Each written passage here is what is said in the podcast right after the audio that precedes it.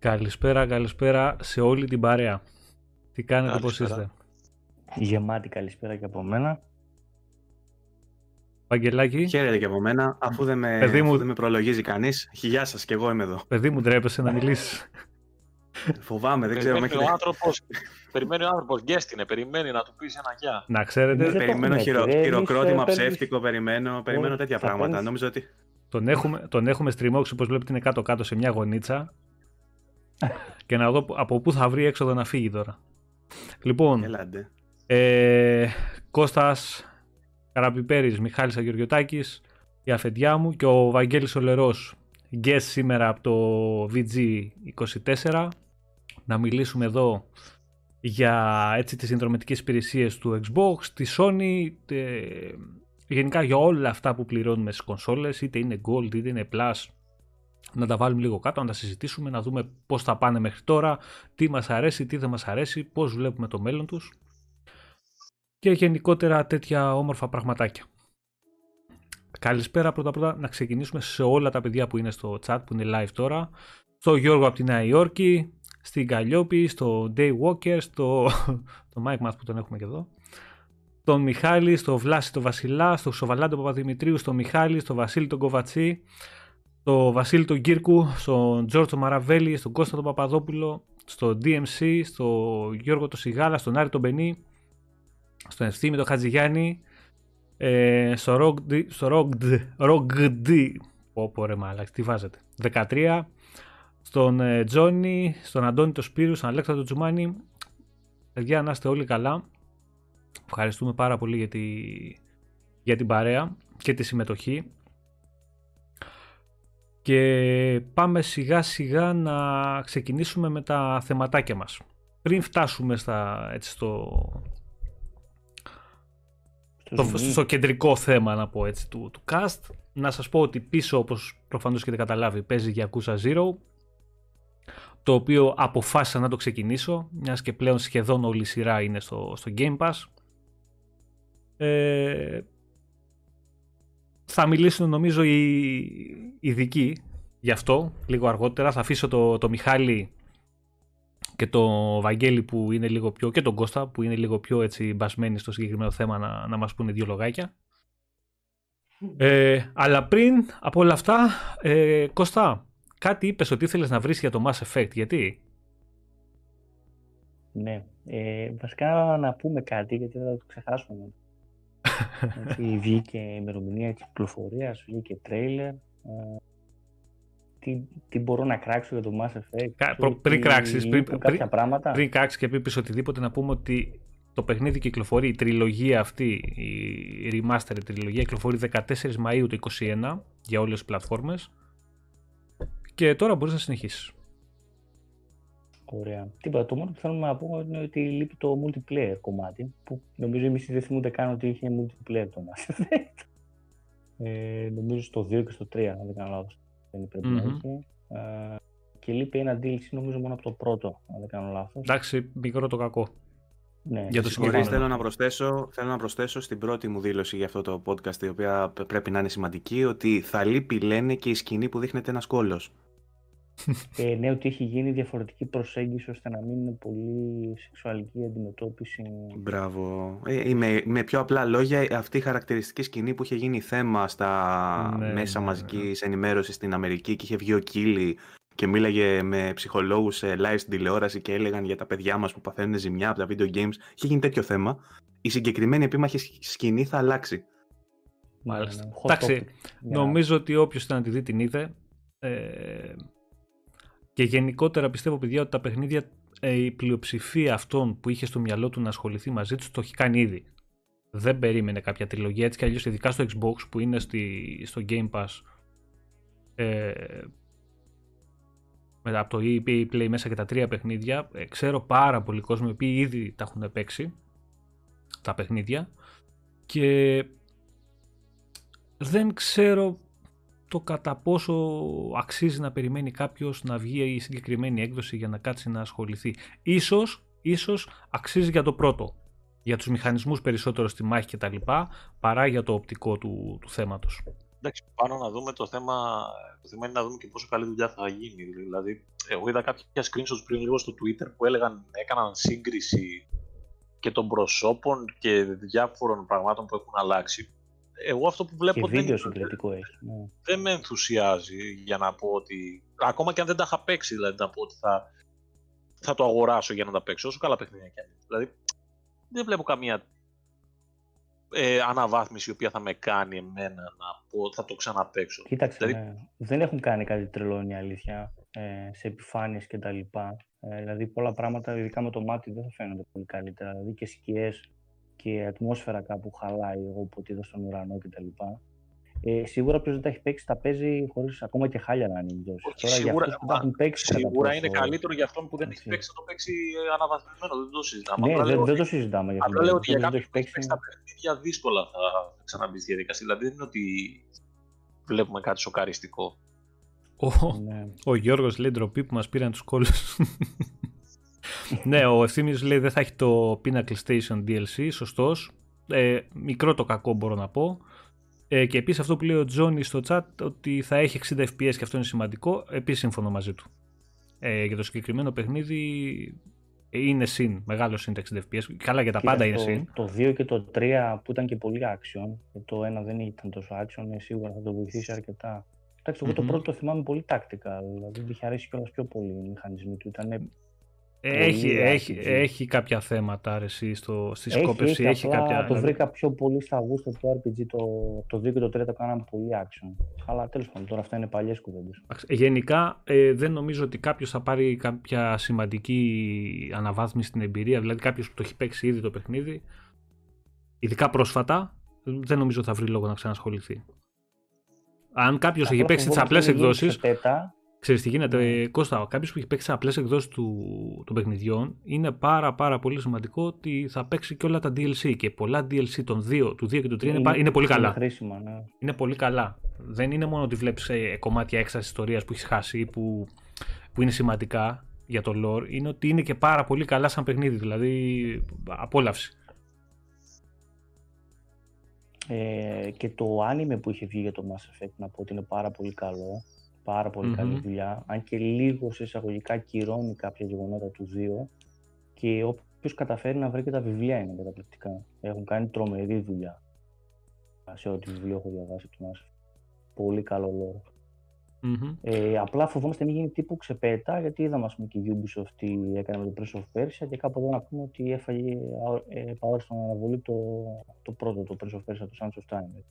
Καλά, δεν νομίζω όμως και που έφαγε αναβολή ότι θα σωθεί αυτό το πράγμα, δηλαδή σε σχέση με αυτό που είδαμε εννοώ. Γιατί ναι, δεν... εντάξει, είναι και το στούντιο τώρα περίεργο που το κάνει αυτό. Είναι Μπράβο, το, το, το φτιάχνει ένα μικρό. Το στούντιο το οποίο, δηλαδή δεν έβγαλαν μια ανακοίνωση ότι το αναβάλουμε και το, αναβα... το αναλαμβάνει η Ubisoft και Beck ή Montreal να πούμε εντάξει, okay, ξέρεις, θα το φτιάξουν. Δεν ξέρω, δηλαδή κακώς το περιμένουν όσοι το περιμένουν με τόση υπομονή, αλλά OK. Okay. Ο... Λοιπόν, να πούμε μια καλησπέρα στα παιδιά που έχουν μπει τώρα στο, στο chat και δεν προλάβαμε πριν να διαβάσουμε τα ονόματά τους. Ε, να απαντήσω λίγο γρήγορα στον Αλέξη το Μαλούση το οποίο ρωτάει τι γνώμη έχετε για το Xbox Series S το οποίο είναι εκτός θέματος και την έχουμε πει Αλέξη σε προηγούμενα cast έχουμε μιλήσει εκτενέστατα για, το, για την κονσόλα αυτή ε, επειδή σε βλέπω και γράφεις και στην ομάδα και το έχεις λίγο άγχος, είσαι νέος κάτοχος κονσόλας, μην έχεις καθόλου άγχος, μην φοβάσαι τίποτα, προχώρα. Το μηχανάκι είναι πολύ αξιόλογο. Ειδικά για τα λεφτά του είναι τρομερό. Είναι τρομερό. Δεν θα έχεις κανένα, κανένα πρόβλημα. Μην το έχεις άγχος. Να, να πω κάτι άσχετο τώρα που μου ήρθες λασιά λίγο. Ε, mm-hmm. Δεν το έχουμε σε θέμα συζήτηση σήμερα. Είναι εντελώς random αυτό που λέω. Ε, εντελώς ε, άσχετο με τη συζήτηση, αλλά. Ε, είδατε, φαντάζομαι διαβάσατε όλοι αυτό με τις ε, πωλήσεις στην Αγγλία, έτσι. Ε, για το Γενάριο ότι ήταν πρώτη σε πωλήσεις κονσόλα το Xbox. Ναι, από τρεις συνεχόμενους, τρεις συνεχόμενους μήνες που έχουν διαφορετική πρωτιά εκεί Ναι, ναι, ναι, ναι, άσχετο από αυτό. Κάτι που διάβασα από διάφορους ε, Twitterάδες, τέλος πάντων και αναλυτές και τέτοια, λένε ότι στην Αγγλία έχει παίξει πολύ σημαντικό ρόλο ένα πράγμα. Ότι μεγάλο μέρος των πωλήσεων που έγινε το Γενάρη στο Xbox ήταν Series S και έγινε για το Football Manager. mm Α, πολύ πιθανό, ναι. Δεν, Μιχαλή, έχει, έχει πολύ φανατικό κοινό, ειδικά στο PC. Προ, άμα, αν μπείτε στο store, αν μπείτε στο store, είναι στα top 5 παιχνίδια, ε, πώς το λένε, σε top σε πωλήσεις.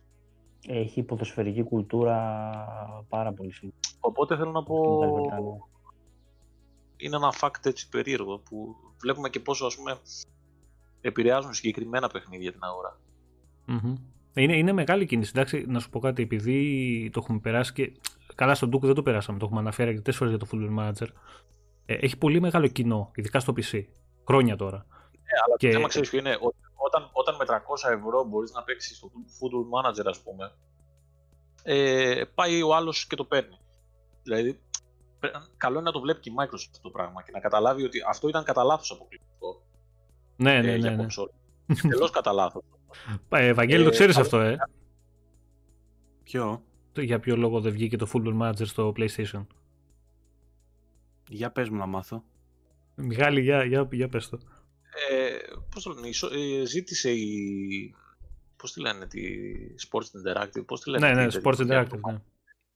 Ε, τη Sega ζήτησε dev kit από, όλα, από όλες τις κονσόλες για να φτιάξει... Α, ναι, το είχα δει, ότι δεν, δεν μας έδωσε dev kit, το είχα δει αυτό, ναι. Dev kit και, και κατέληξε αποκλειστικό στο Xbox και, και πάει και γαλάσει πωλήσεις, ας πούμε, ξέρω εγώ. Και λέω πώς, πώς ένα κατά λάθος αποκλειστικό ας πούμε, μπορεί να βοηθήσει. Εντάξει, θα το βλέπει η Microsoft το πράγμα ότι πρέπει να το καταλάβουν κάποια στιγμή ότι αν βγάλουν αποκλειστικά θα βοηθηθούν και στις πωλήσεις. Αυτό. Γιώργο, την ωραία. Ο Γιώργος λέει κάποια στιγμή να μιλήσουμε και για το DirectML που τώρα ήρθε λέει στα XDK και για μένα λέει αυτό είναι, που θα κάνει τη μεγάλη διαφορά στις κονσόλες τουλάχιστον όταν θα αρχίσουν να τα εκμεταλλεύονται το στούντιο και να τα, να τα ενσωματώνουν τα χαρακτηριστικά αυτό στα, στα καινούργια παιχνίδια. Συμφωνώ Γιώργο θα το κάνουμε σε κάποιο άλλο cast αυτό να μιλήσουμε λίγο πιο έτσι αναλυτικά για αυτά τα θέματα. Όχι σήμερα όμως. Γιώργο να είσαι καλά για τα καλά σου λόγια. Λοιπόν, τι άλλο είχαμε; Τι άλλο είχαμε που θέλαμε να, να συζητήσουμε; Λοιπόν, για την ε, ολοκλήρωση εξαγορά της Zenimax είχαμε μιλήσει. Δεν είχαμε μιλήσει, νομίζω δεν το προλάβαμε. Να πούμε στο προηγούμενο cast. Ε, η οποία, παιδιά, φαίνεται, φαίνεται ότι θα ολοκληρωθεί ε, τους επόμενους μήνες. Ε, νομίζω Μάιο είναι; Που θα, θα πάρει την απάντηση ε, από την Μάρτιο είναι να κλείσει η συμφωνία με, από την Ευρωπαϊκή Επιτροπή, ας πούμε, για... Ναι, περιμένουμε στην ουσία να πάρει μια έγκριση. η έγκριση στην Ευρωπαϊκή Επιτροπή, γιατί έχει δύο στούντιο ε, της ε, Zenimax, τα οποία είναι στην Ευρωπαϊκή, ανήκουν σε χώρες Ευρωπαϊκής Ένωσης. Ναι. Άρα πρέπει να πάρει... Σουηδία. Εντάξει, αυτό εικάζουμε ότι μάλλον αυτό είναι, έτσι, δεν το έχουμε Μα, ναι, για να σας πω κάτι, γιατί, γιατί διάβασα εγώ το άλλο το τρελό, ξέρω εγώ, ότι περιμένουμε, λέει, την ε, Ευρωπαϊκή Επιτροπή λέει, να αποφασίσει αν ε, το εγκρίνει, γιατί στα πλαίσια του ανταγωνισμού, ας πούμε, η Microsoft πρέπει να φτάσει τη Sony, οπότε θα τη βοηθήσουν, ας πούμε, να τα πάρει τα στούντιο, η Ευρωπαϊκή Επιτροπή. Το γράψανε σοβαρά site αυτό το πράγμα, ε, για να φτάσει, λέει, τη Sony. Ναι. Ε, λέω, έχουν μπερδέψει τα μπούτια τους. Ε, υπήρχε θέμα ανταγωνισμού αγοράς, αλλά όχι, όπα, όπα. όχι έτσι όπως το γράψανε. Άλλη τι έλεγες, γιατί σε έκοψε. Ναι, λέω θα ασχοληθεί η Ευρωπαϊκή Επιτροπή με το... τη διαφορά Xbox, PlayStation, ας πούμε. Ξέρω, ναι, ναι. παράλογο. Ήταν θέμα ανταγωνισμού αγοράς, αλλά σε βάση νομικών πλαισίων, όχι σε βάση Sony. Είναι, το γράψαν αυτοί λάθος. Το Εν τω μεταξύ, δημιουργία, δημιουργία μονοπωλίου και τέτοια, ξέρω εγώ, να προσπαθήσουν να αποφύγουν το μονοπόλιο, τι φάση. Όχι, δεν είπαν αυτό, ε, είπαν, το Reuters είπε, ναι. Το, το Reuters κιόλας το είπε, ότι και καλά η Ευρωπαϊκή Επιτροπή θα, θα το εγκρίνει για να προσπαθήσει, λέει, να μπουστάρει το Xbox έτσι ώστε να φτάσει το PlayStation το οποίο κυριαρχεί στην Ευρώπη. Καλά, εντάξει, τώρα αυτά είναι να γελάει ο κόσμος τώρα. Είναι... Δεν ξέρω αν είναι θεμητό κάτι τέτοιο και αν στέκει, αλλά. Ναι, δηλαδή, συγγνώμη, πάνε να εγκρίνουν κάτι για θέμητο ανταγωνισμό και απαντάνε ότι θα γίνει αυτό για να. Ε, για, για, δηλαδή, για να γίνει. Ναι. δεν υπάρχει. Δηλαδή στο Reuters το λέει αυτό. Δεν ξέρω. Εντάξει, να σου πω κάτι. Ωραία, αν, μπο, αν ακούει αυτός που το σκέφτηκε αυτό, ας κάνει και κάτι για την ομάδα μου, την ΑΕΚ, ας πούμε, να φτάσει στον Ολυμπιακό, γιατί έχει μείνει λίγο πίσω. Εντάξει, εγώ λέω ξέρεις. Αλλά εκεί να δει αφέμητο. Να αγοράσει δύο-τρία στούντιο ακόμα η Microsoft. Α, Μιχαλή, κάτι, κάτι πολύ σημαντικό. Δεν, δεν ξέρω βασικά για ποιο λόγο έχει γίνει αυτό και τι ακριβώς εννοούν οι τύποι εκεί. Στο, στο χαρτί της επιστολής, γενικά της αίτησης που έχει κάνει η Microsoft, γιατί αναφέρει 18 στούντιο και όχι 15. Δεν ξέρω, αυτό ε, για όσους δεν, το ξέρουν, ε, αναφέρει όταν λέει τα, τα στοιχεία της Microsoft η οποία αιτείται και, και, και, και, και τα λοιπά, αναφέρει ότι έχει στην κατοχή της 18 gaming studio. Ε, και όπως... θέλει να προσαρτήσει τα 8 της ε, ZeniMax και να γίνει 26 και καλά. Δηλαδή... Μην ξέραμε ότι είναι 15 και 8. Τώρα ποιος ξέρει, παιδιά. Δεν, δεν είναι τρία τα οποία δεν τα ξέρουμε επιπλέον; Δεν ξέρω, θεωρείς συνωμοσία. Δεν είναι σχέση με, με video game dedicated τώρα αυτά και μας μπερδεύουν. Εκτός αν εννοούν εσύ ξέρεις τι, π.χ. η Obsidian ας πούμε, ότι έχει ξέρω εγώ δύο στούντιο ή κάτι, δεν ξέρω. Υποθέτω. Το πάλι δεν έβγαινε έτσι, δεν έβγαινε, θα πρέπει να είναι μικρότερο, όχι μεγαλύτερο. Ναι, εντάξει, δεν έχει να κάνει. Ε, παιδιά, δεν ξέρω κατά πόσο. Νομίζω ότι έπιασε ο τύπος εκεί πέντε στοιχεία τα οποία είναι πραγματικά ε, προσπάθησε να τα αντίσει γύρω-γύρω, να τα κάνει λίγο έτσι πιο όμορφα, να πει και τη δική του, είπε μια μαλακία στο τέλος και, και κάπως έτσι και κάπως έτσι το έκανε τη, την ιστορία. Γιατί δεν στέκει, δηλαδή αυτό το πράγμα το κλείσιμο δεν, δεν στέκει. Ή κάτι μας κρύβουν. Ναι. Ποιος ξέρει. Το, το, λέω, το λέω φορώντας το καπελάκι από αλουμινόχαρτο στο κεφάλι. Μα, να σου πω κάτι. αυτή τη στιγμή εγώ θεωρώ δεδομένο και το έχουμε ξανασυζητήσει πολλές φορές ότι και η Microsoft και η Sony είναι, έχουν βγει στην αγορά και ψάχνονται. Ξεκάθαρα, δηλαδή πέρα από την συμφωνία της ZeniMax, έτσι, σίγουρα υπάρχουν και άλλες ομάδες που θα αγοράσουν και ο ένας και ο άλλος. Εγώ το θεωρώ δεδομένο πλέον. Και, ειδικά, ναι. ειδικά μετά την αποτυχία του Stadia, αποτυχία τέλος πάντων, την παραδοχή ότι δεν μπορούμε να τα κάνουμε όλα, θα γίνουμε πλατφόρμα και δεν θα κάνουμε first party υλικό, νομίζω ότι θα προσπαθήσουν οι κυρίαρχες ας πούμε δυνάμεις να κρατήσουν όσο μπορούν το... την αγορά. Το, το είπατε αυτό, το συζητήσατε στο προηγούμενο, το είχατε προλάβει δηλαδή σαν θεματολογία για, το, για τα πιστόλια που έριξε το Stadia; Όχι, όχι, ναι, δεν, δεν, είχα, δεν είχαμε πει, δεν θυμάμαι. Δεν, δεν θυμάμαι. Είναι τόσο... Επειδή, τόσο... επειδή το, το συζητούσα χθες που γράφαμε το δικό μας. Ε, και νομίζω είναι πρόσφατο γι' αυτό. Αλλά νομίζω έχει σημασία να σταθούμε σε αυτό, γιατί έκανα Μα, μια αντίστοιχη κουβέντα. Μαλάκα στράτο, μαλάκα στράτο. Δεν θα πω τίποτα άλλο. Okay. Μιχάλη, θέλει να σε πετάξουν έξω από, το, από την παρέα του Project Winter, να ξέρεις. Αυτό βλέπω. Βαγγέλη, συνέχισε. Ε, έχει σημασία να σταθούμε σε αυτό, στο ότι δηλαδή πώς κατάφερε να αποτύχει το Stadia με τόσο χρήμα. Ωραία. Ε, γιατί σημαίνει, σημαίνει πολλά αυτό. Ε, γιατί, Βαγγέλη μου, άκου, να δεις, άκου να δεις. Επειδή τώρα θα πάμε, θα τα αφήσουμε όλα πίσω και θα πάμε να μιλήσουμε για, τα, για το βασικό θέμα και ό,τι ξεχάσουμε, ό,τι μας ξεφύγει το συμπληρώνουμε στο τέλος. Ε, ας ξεκινήσουμε για τις συνδρομητικές υπηρεσίες και το streaming και, και, και, και με το Stadia. Πάμε. Πάμε, ξεκινήσουμε από εκεί. Το Stadia. Δεν υφίσταται Stadia, όπως δεν υφίσταται και PS Now στην Ελλάδα. Και το βάζω από την αρχή αυτό στο, στο, ξέρεις, στο τραπέζι της συζήτησης, γιατί ενδεχομένως με τον τίτλο που έχουμε δώσει και στο podcast να φαίνεται ότι πάμε, ξέρεις, σε όχι, όχι, όχι, να δούμε... Όχι, όχι, θα τα αναλύσουμε και θα, θα, θα, θα με τα δεδομένα που υπάρχουν. Με τα δεδομένα που υπάρχουν έξω και με την εμπειρία που έχεις εσύ από ό,τι μου είπες παίζοντας με VPN λίγο PlayStation Now. Δεν ναι, έχουμε δηλαδή... Όχι, όχι, ε... μεγάλη, όχι μεγάλη, μην νομίζεις. Δηλαδή το trial ναι. έχω βάλει και απλά το έχω δοκιμάσει με VPN. Mm. Τέλος πάντων, εντάξει, δεν, σαν, δεν, δεν είναι. Σαν καταναλωτές. Να σου πω κάτι, ούτε αυτό είναι μέτρο σύγκρισης, γιατί. Τέλος πάντων, θα τα πούμε μετά. Πάμε, πάμε. Ξεκίνα με την κουβεντούλα σε αυτά που θέλει να πεις για το Stadia. Σαν καταναλωτές, ήθελα να πω ρε παιδί μου ότι δεν έχουμε πάρει εμπειρία ακόμα, γιατί θα είναι άλλο να έχεις την κανονική εμπειρία έτσι όπως προορίζεται για σένα, ε, δίνοντας το αντίτιμο το σχετικό, ας πούμε, ναι, για ναι, να ναι. το κρίνεις συνολικά σαν υπηρεσία, και είναι άλλο να κάνεις κασκα, κασκαντεριλίκια για να, ε, να κάνεις λίγο μπανιστήρι στην υπηρεσία. Είναι διαφορετικό. Σίγουρα. Αυτό που πήγα να σου πω πριν για το Stadia είναι ότι μου κάνει εντύπωση το πώς τα κατάφερε ε, να πέσει έξω ε, η Google, ξέρω εγώ, με ακόμα ένα project και στο λέω αυτό γιατί είχαμε ξανακάνει αντίστοιχη κουβέντα για την Google και για το πώς αποτυγχάνει συνήθως mm-hmm. με ναι, ναι. καινούργιες ιδέες. Αλλά είναι ρε παιδί μου, ε, το, ήθελα να σταθώ στο πόση σημασία έχουν τα πρόσωπα τελικά.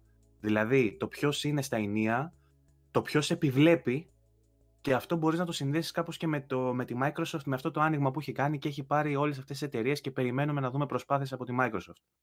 Ε, γιατί ε, και η Google έχει άπειρα λεφτά, για παράδειγμα, όμως δεν κατάφερε να κάνει κάτι με τα First Party Studios, ίσως γιατί είναι άπειρη.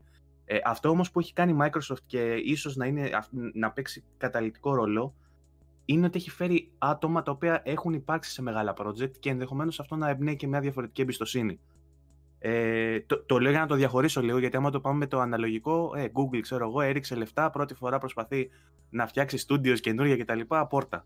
Ε, ναι, το διαχωρίζω λίγο. Απ' την άλλη, Ρε Βαγγέλη, ποια είναι τα στούντιο που πήρε έτοιμα και τα οποία θα μπορούσαν να τις δώσουν άμεσα, ξέρεις, κάποιους τίτλους οι οποίοι θα βοηθήσουν; Την Typhoon νομίζω, αν δεν κάνω ε, Την Typhoon ήταν αυτή τότε, θυμάσαι που υπήρχε και φήμη για το Xbox τότε; Ε, ναι, τι, τι, πώς, πώς μπορεί...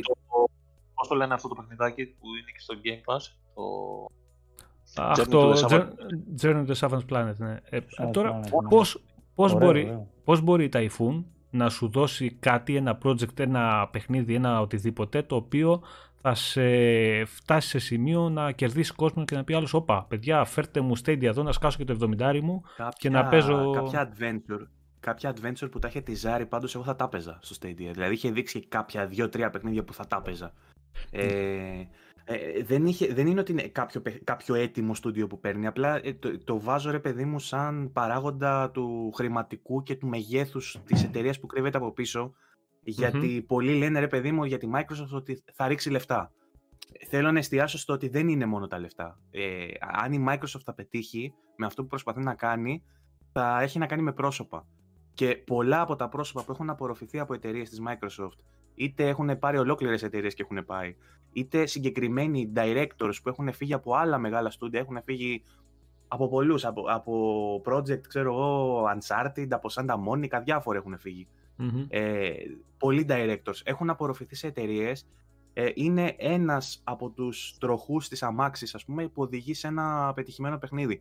Το μόνο πράγμα που μένει για το Xbox είναι να έχει ένα συντονιστικό. Εγώ αυτό μόνο περιμένω να δω.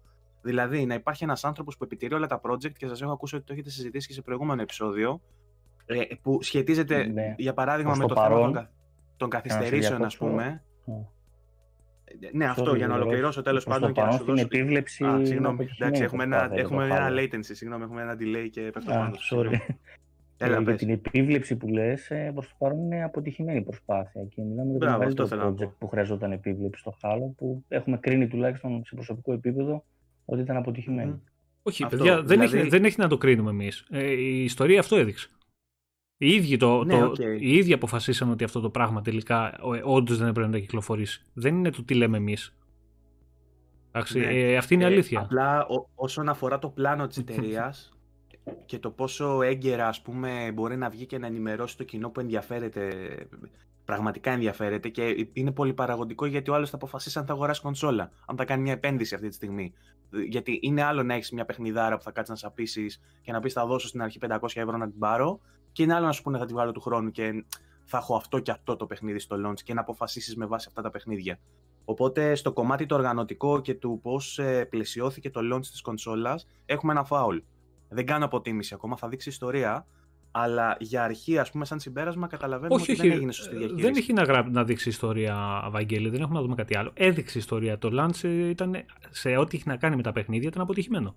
Σχετικά. Mm-hmm. Δηλαδή okay, έκλεισε αυτό το πράγμα. Πέρα, πέρασε το, το από εδώ και πέρα το πώς θα σωθεί όλη η ιστορία. Μιλάω για τις δύο εταιρείες. Είναι κάτι τελείω διαφορετικό.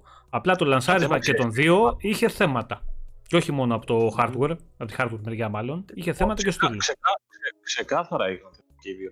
Και είναι θέμα διαχείρισης. Δηλαδή το είχαμε συζητήσει και παλιότερα ότι αφού η Microsoft δεν είχε το βηματισμό, δεν έχει αποκτήσει ακόμα το βηματισμό που έχει η Sony, που έχει σταθερή παραγωγή παιχνιδιών και συντονισμό καλό. Γιατί το ξέρουμε ότι η Sony, το, ε, αυτό, αυτό είναι το, το μεγάλο προνόμιο που έχει η Sony απέναντι στη Microsoft αυτή τη στιγμή. Ο ρυθμός, ναι, ο, ο ρυθμός και ο παλμός της αγοράς. Μπράβο. Και η Sony έχει το περιθώριο να πει σε ένα παιχνίδι της κάνε ένα χρόνο υπομονή ας πούμε, να το βγάλουμε πόλη. Ξέρω, η Microsoft δεν, την έχει αυτή, δεν, την έχει, δεν το έχει αυτό πλέον έκτημα. Ε, οπότε έπρεπε να κάνουν λίγο άλλη, άλλη στρατηγική. Π.χ. έχουμε πει, για παράδειγμα, εμείς με το φτωχό μας μυαλό, το Gears 5, αφού ήταν καταδικασμένο που ήταν καταδικασμένο το Xbox One, τρέναρε το λίγο ακόμα και βγάλει το launch στο Series X. Ναι, ναι, για παράδειγμα.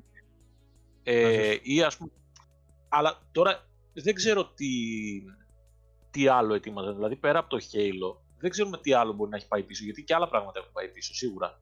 Όπως και στη Sony το είδαμε. Ναι, και ναι. στη Sony. Δηλαδή το Ratchet. Έχει φάει Εγώ... αναβολή έτσι, δεν, δεν ξέρουμε τίποτα. Ε, εγώ γενικά πιστεύω ότι στο λανσάρισμα των κονσολών και από τις δύο πλευρές θα μπορούσε κάποιος να το τρενάρει ακόμα. Δηλαδή, αν κάποιος είχε πάρει One X πρόσφατα, θα μπορούσε να το τρενάρει για να πάρει Series. Να περιμένει λίγο να ανανεωθεί το library με next gen παιχνίδια γενικότερα, όχι μόνο αποκλειστικά. Mm-hmm. Μα να σου πω κάτι, παιδιά ξέραν οι ίδιοι ε, ότι δεν θα υπάρχει και, και απόθεμα στις κονσόλες. Δηλαδή και οι μεν και οι δεν ξέραν ότι ε, πάμε να βγάλουμε, αφού έτσι κι αλλιώς δεν θα έχουμε να πουλήσουμε. Ο κόσμος θα την πάρει ε, μετά από 6 μήνες, 7 μήνες, η πλειοψηφία τουλάχιστον του κόσμου. Ε, 6-7 μήνες μετά. Ε, θα μου πεις σωστό, ε, δεν ξέρω. Δεν, δεν, δεν έχω Κοίτα, απάντηση. Δεν δικαιολογεί το να μην κυκλοφορήσει το χάλο, αλλά δεν δικαιολογεί το να το δείξουν στην κατάσταση που ήταν. Όχι, όχι, όχι, δεν δεν δικαιολογεί. Δεν δικαιολογεί. Κωστά, ε, θα ξέρεις τι, θα, αν μου λέγανε πριν το παρουσιάσουν ότι παιδιά χρειαζόμαστε περισσότερη δουλειά και θα το πάμε πολύ πιο πίσω μαζί τους. Ε, αν το πάνε, όταν χρειάζεται να τους κράξει ο κόσμος για να το πάνε πίσω, ναι, ρε Μιχάλη, αλλά όταν, όταν χρειάζεται όμως να σε κράξει ο κόσμος για να καταλάβεις ότι κάτι δεν είναι στο επίπεδο που πρέπει ώστε να κυκλοφορήσει, κάτι πάει λάθος.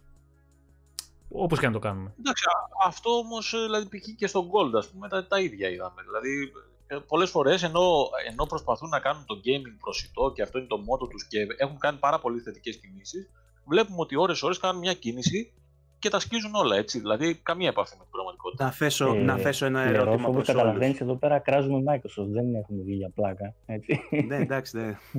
Μμ. Ε, το αντιπαρέρχομαι. Δεν, ε, εγώ ξαναλέω παίρνω απόσταση από τους χαρακτηρισμούς που με λένε σονάκια, αλλά για ε, χάρη αυτού του επεισοδίου θα παίξω αυτόν τον ρόλο τον άχαρο. Έτσι, Ε, ναι. θέλω, θέλω να θέσω ένα ερώτημα προς όλους, όμως και στο chat Λοιπόν, άμα πριν, θέλει να απαντήσει. ε, και πα- σε εσάς. Βαγγέλη μου, Βαγγέλη μου, λίγο πριν συνεχίσεις, ένα δευτερόλεπτο, ε, να πω ένα πολύ μεγάλο ευχαριστώ στο Χριστάρα, ξέρει αυτός. Και επίσης να σας υπενθυμίσω ότι έχουμε μαζί μας σήμερα, και μιλάω για τον Βαγγέλη φυσικά, ένα από τα πιο hot ονόματα της gaming δημοσιογραφίας του τελευταίου δύο μηνών, να πω. Πόσο να βάλω, να βάλω κι άλλο πίσω ή καλά είμαστε δύο μήνες. Με, με διέκοψες για να με καβλαντήσεις, ρε κρετίνη. Ναι. Όχι, Πες, σε, ρε, πες, λιγάκι. σε, σε διάκοψα για να πω ένα ευχαριστώ στον Χρήστο, αλλά μου ήρθε να το πω κι αυτό. Πες- Λοιπόν, Έλα, Πες προχώρα. με, και- πες με και εσύ, Άδωνη Γεωργιάδη και Ματίνα Όχι, Παγώνη. όχι. Πώς Όχι, λένε που όχι, με, όχι. με κοροϊδεύουν. Σύ- Σύψα, σύψα, είπα εγώ, εντάξει. Έλα. Πάμε, πάμε. Ναι, τέλος πάντων. είμαι- ε, ναι, τέλος πάντων. Θέλω να θέσω το εξής ερώτημα και να σας επαναφέρω στην τάξη ως ε, host αυτής της εκπομπής για να μην σου πάρω την καρέκλα. ε, λι- λοιπόν, ε, Χώστα, θέλω να αρχίσαμε ρωτήσω, τα ξέρω. προτιμάτε, προτιμάτε από μια εταιρεία ε, να έχει ε, τη λογική του κάνω γκάφα, το μαζεύω και κάνω το σωστό ή προτιμάτε τι- να είναι η διοίκηση σιδηρά κυρία να αποφασίζει μια μαλακία και να λέει θα πάω μέχρι τέλος με αυτό. Τι προτιμάτε από τα δύο; Όχι, εννοείται το Ε, πρώτο. το πρώτο. Το πρώτο, αλλά δεν δείχνει σοβαρότητα, δηλαδή δεν δείχνει συνέπεια αυτό το πρώτο. Κοίτα να δεις. Γι' Το αυτό το, πρώτο, κράζουν. παιδιά, Αλλά σωστό είναι αυτό που λες, είναι καλύτερο. Αυτό, πρώτο. αυτό που. α, Δεν ξέρω, βέβαια, εμένα και το βέβαια κοίτα να δεύτερο δεις. πάντως, ε, Κοίτα να δεις. Μου δίνει μια ασφάλεια. Όχι, εμένα δεν μου δίνει καμία ασφάλεια το δεύτερο, γιατί αν δω κάτι λάθος, πάει να πει ότι ε, δεν υπάρχει περιθώριο βελτίωσης και δεν υπάρχει περίπτωση να βελτιωθεί ή να αλλάξει αυτό το πράγμα. Το πρώτο βέβαια ε, ισχύει και λέω εγώ ότι είμαι υπέρ της πρώτης ε, περίπτωσης, γιατί ε, αν γίνει μία ή δύο φορές, αν μια εταιρεία φτάσει να σου βγάζει παιχνίδια, ανακοινώσεις και γενικότερα να βλέπεις ότι θα κάνει μαντάρα συνεχώς και τραβάει πίσω υποσχέσεις, παιχνίδια κτλ. για να τα διορθώσει συνεχώς, ε, κάτι δεν πάει καλά. Κάπου υπάρχει πρόβλημα δηλαδή και από τη στιγμή που συνεχίζει αυτό και δεν διορθώνεται, ε, το, σόβλημα, το πρόβλημα που πιθανότητα είναι και πολύ πιο σοβαρό από ό,τι φαίνεται. Άρα ίσως, ε, αν φτάσει σε τέτοιο μέγεθος το πρόβλημα, ίσως να πεις ότι ίσως, ξέρεις, προτιμούσα το δεύτερο. Δηλαδή, καλύτερα να μου βγάλουν πέντε καλά και ένα χάλια και να, πούνε, να το στηρίξουν και να πούνε αυτό είναι, δεν μας ενδιαφέρει τι λέτε. Ε, παρά να έχω συνέχεια, ξέρεις, ε, πισωγυρίσματα και ένα βήμα μπρος και δύο πίσω.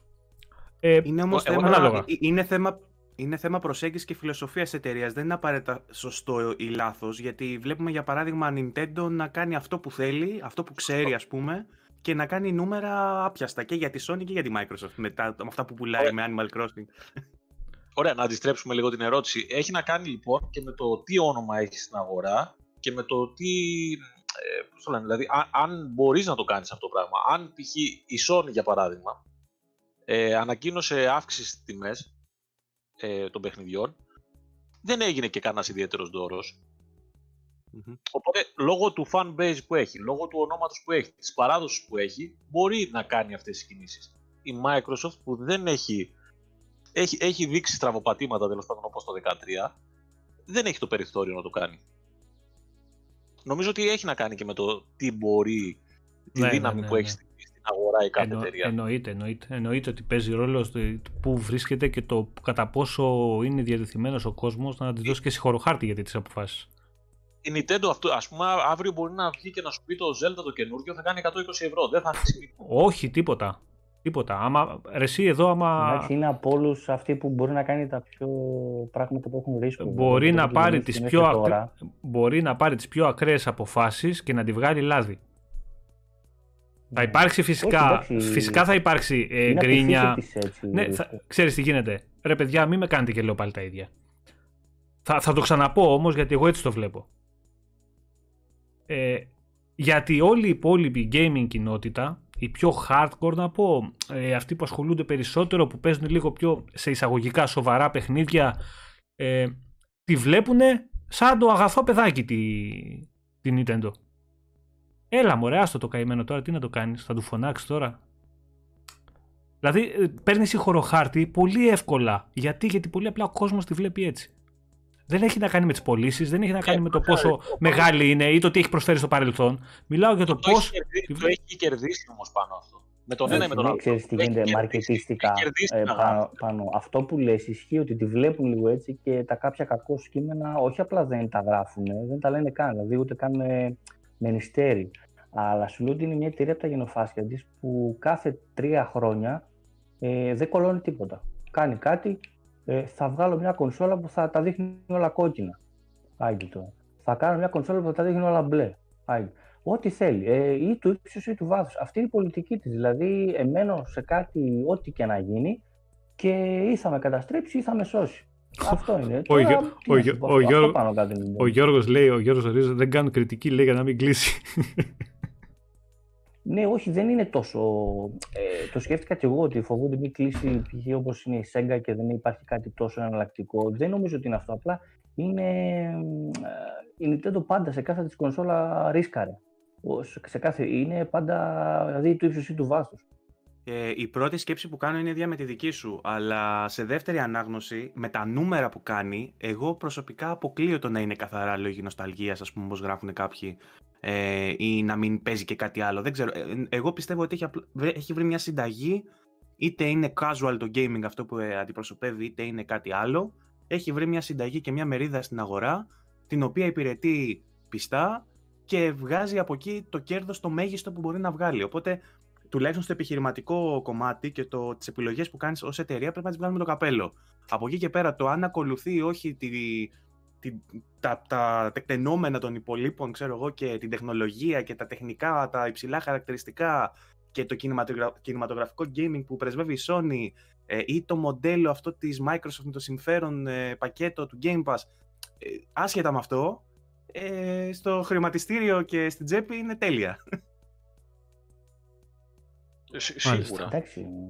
Και πάλι δεν είναι στα καλύτερά της αυτή τη στιγμή. Ήταν το παρότι όλα πάνε πολύ καλά. Είχε εποχές που ήταν μαζί με το DS και το Wii που έβγαζε πολύ περισσότερα φράγκα. Ε, αλλά γενικά είναι σου λέω του, θα κάνει ρίσκο στα πάντα. Mm-hmm. Παιδιά, και, και τώρα... θα 10 καλές αποφάσεις, 10 κακές, κακές αποφάσεις. Και η ιστορία, ας πούμε... Ξέρεις τι όμως, Κώστα, το ρίσκο, ρίσκο ναι μεν, αλλά κρατάει ένα συγκεκριμένο μοντέλο συνέχεια. Δηλαδή, κάνει και λίγο fan service. Πάμε το καινούριο Zelda, πάμε το καινούριο Mario, πάμε το καινούριο Metroid, πάμε το καινούριο.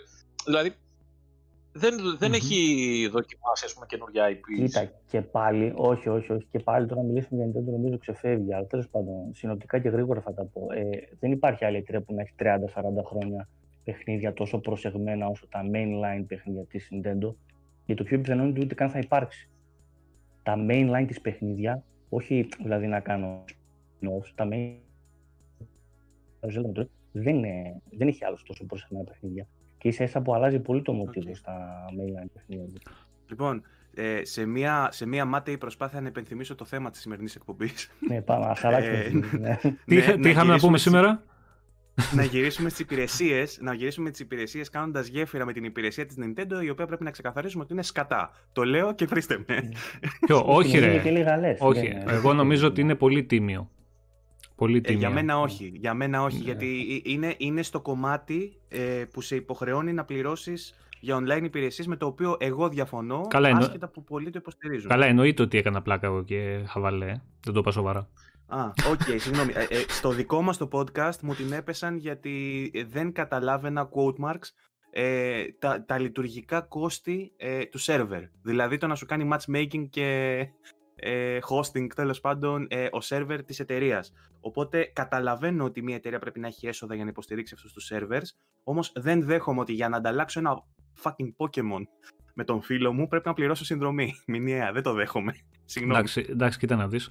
Δεν, δεν λειτουργεί με την ίδια ακριβώς φιλοσοφία ε, η συνδρομή και δεν σου προσφέρει τα ίδια πράγματα με αυτά που σου προσφέρουν τα αντίστοιχα Gold και Plus στις δύο πιο μεγάλες εταιρείες. Ε, είναι άλλη φιλοσοφία. Ακόμα και στη συνδρομή πάνε και τα κουμπώνουν και τα βλέπουν όλα τελείως διαφορετικά. Τώρα το ποιος θα το πληρώσει και το ποιος θα το. Ε, θα το ακολουθήσει τώρα αυτό το, αυτά τα, τη φιλοσοφία δεν ξέρω. Δεν νομίζω ότι όσοι έχουν Switch έχουν και πληρωμένη συνδρομή online. Δεν νομίζω. και θα είχε ενδιαφέρον και θα, και θα είχε ενδιαφέρον να μάθουν λίγο τα στοιχεία πόσες είναι ενεργές συνδρομές στο online κομμάτι της Nintendo. νομίζω, νομίζω ότι όσοι πληρώνουν, πληρώνουν για τα retro πάντως. Ναι, ναι, η πλειοψηφία γι' αυτό. Η πλειοψηφία γι' αυτό το κάνουν. online πάντως. Νομίζω δεν υπάρχει καν party chat νομίζω στο όχι, ότι θέλει να συνδέσεις άλλα πράγματα για να βγάλεις party chat. Εντάξει, μιλάμε τώρα για ούτε καν εμβριακή κατάσταση. Το chat το κάνεις μέσω smartphone, φίλε. Μπράβο, ναι, ναι, όχι, δεν. Δεν, δεν υπάρχει μέσα στη συσκευή. Εντάξει, είναι τραγικό αυτό. Τέλος πάντων, πάντως, για να επιστρέψουμε και στο θέμα, όπως λέει ο Βαγγέλης, και να πάμε και στο Gold με το Plus, ε, η Nintendo παίζει καμία σχέση. Δηλαδή, δεν υπάρχει καμία επαφή με τις δύο υπηρεσίες, οι οποίες συγκρίνονται άμεσα, έτσι. Είναι ακριβώς η ίδια φιλοσοφία. Ναι. Λοιπόν, και θα ξεκινήσω εγώ τώρα, θα κάνω μια ερώτηση βασικά στο Βαγγέλη να μου απαντήσει, μιας και είναι και κάτοχος PS5, σωστά, το έχεις πάρει την κονσόλα, δεν έχεις πάρει; Σωστά, ναι, περίμενα να πεις μιας και είναι σονάκια, το διόρθω τόσο σε τελευταία στιγμή. Ναι, ποτέ, είμαι κάτοχος PS5. Ποτέ δεν θα σε χαρακτηρίσω εγώ έτσι, φίλε, το ξέρεις. Ποτέ. Εντάξει. Λοιπόν, αγαπητέ Βαγγέλη, ε, έπαιξες το Distraction ε, All Star. Ναι, το δοκίμασα για ένα τέταρτο 20 λεπτά.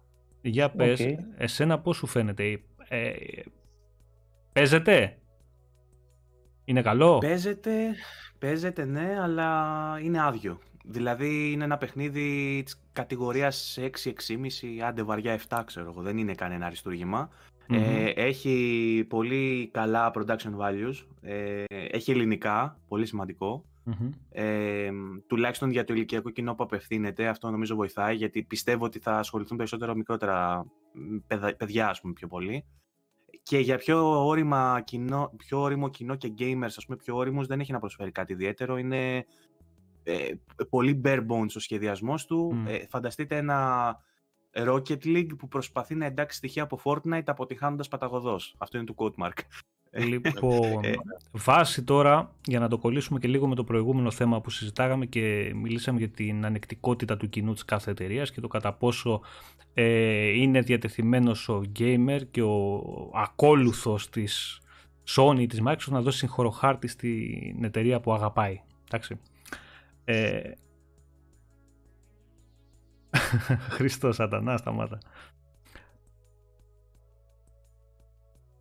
Διαβάζω από προχθές, γιατί στο είπα αυτό και δεν στο ανέφερα. Διαβάζω από προχθές, γιατί το παιχνίδι στα reviews πήγε σχετικά κα... κακά. Δηλαδή 6-7 κάπου εκεί.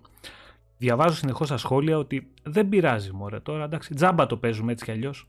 Και τι έγινε; Δεν είναι τζάμπα. Πρόσεξε. έτυχε και το, Μπράβο. το, ε, εγώ, εγώ ξέρω ότι δεν είναι τσάμπα. Σου λέω το τι διαβάζω ε, συνεχώς όμως. Συνεχώς. Ναι. Ε, Σου παιδιά... χαλάω τη συλλογιστική συγγνώμη. Ε, όχι, όχι, όχι, όχι, όχι, όχι, καθόλου, καθόλου, καθόλου. Ε, δεν μπορείς να βγεις από αυτό γιατί εκεί καταλήγει έτσι κι αλλιώς. Ε, okay. Όταν τα παιχνίδια που μπαίνουν στο Game Pass δεν είναι τόσο καλά που υπάρχουν και αυτά. Ναι. Ε, ή υπάρχουν παραγωγές μικρότερες, όπως είναι και η συγκεκριμένη. Δεν είναι καμία παραγωγή τρελή αυτή του Distraction All Star. Συμφωνείς; Ναι, δεν, ξέρω, κάτι. δεν, ξέρω τι budget, δεν ξέρω τι budget έχει, όμως δεν φαίνεται να είναι της ίδιας συνομοταξία ναι. των άλλων Sony Studios. Ναι, ρε παιδί μου, ναι, ναι, ναι. Εννοείται. Ε, υπάρχει μια αντιμετώπιση από το κοινό γενικότερα για τα παιχνίδια της Microsoft ε, ότι παιδιά έτσι κι αλλιώς το Game Pass είναι, συνδρομή έχουμε, τζάμπα είναι, το τζάμπα εννοείται ότι δεν είναι όπως δεν είναι και στην περίπτωση του, του άλλου παιχνιδιού γιατί κάποια ναι, συνδρομή έχει πληρώσει. Ε, ε, ε, έπρεπε να είναι 95 το medium ας πούμε. Ναι. Ε, ενώ στην περίπτωση τώρα του Distraction Stars, όχι. Παιδιά δεν πειράζει τώρα. Τζάμπα είναι το παιχνίδι, δεν μας πειράζει που είναι κακό.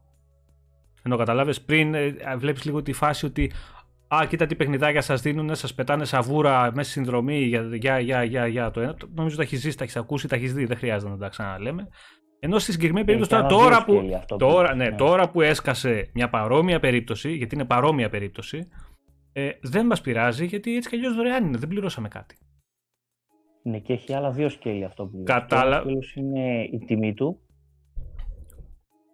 ναι, γιατί πόσο. Είναι, νομίζω, Πόσο κοστίζει. Κάνει 70 ευρώ, παιδιά. Κάνει 70 ευρώ, είναι full price. Δεν είναι... πρέπει να κάνει Πρόσεξε, 70. Νομίζω είναι. δεν υπάρχει άνθρωπος που θα θεωρεί ότι πρέπει να κάνει 70. Περιμένετε.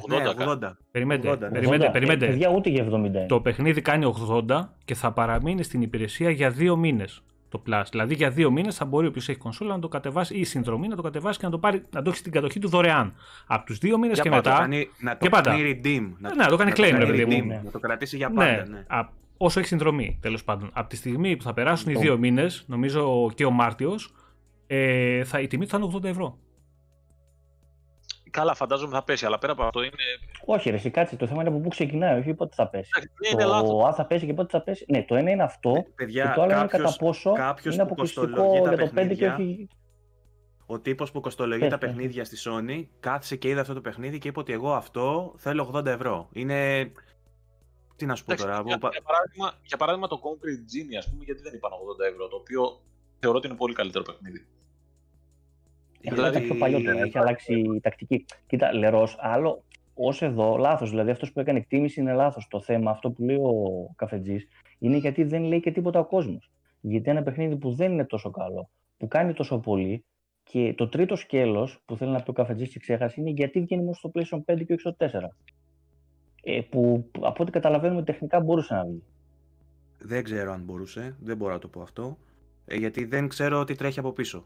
Ε, πάντως έχει δεν μια... ξέρω τι τρελοκώδικα μπορεί να έχει, αλλά μια βασική τα frames, ε, νομίζω... Ναι. Έχει μια βασική ενσωμάτωση των ε, χαρακτηριστικών για DualSense, έχει δηλαδή το, και το feedback στις σκαντάλες και τη δόνηση την καινούργια τέλος πάντων. Μπορεί αυτό να το πούλησε ο developer ως feature στη Sony ότι εγώ θέλω να κάνω ένα παιχνίδι που θα υποφελείται όλων των καινούριων λειτουργιών και φυσικά όποιο παιχνίδι έχει τέτοιες λειτουργίες ε, μαρκε...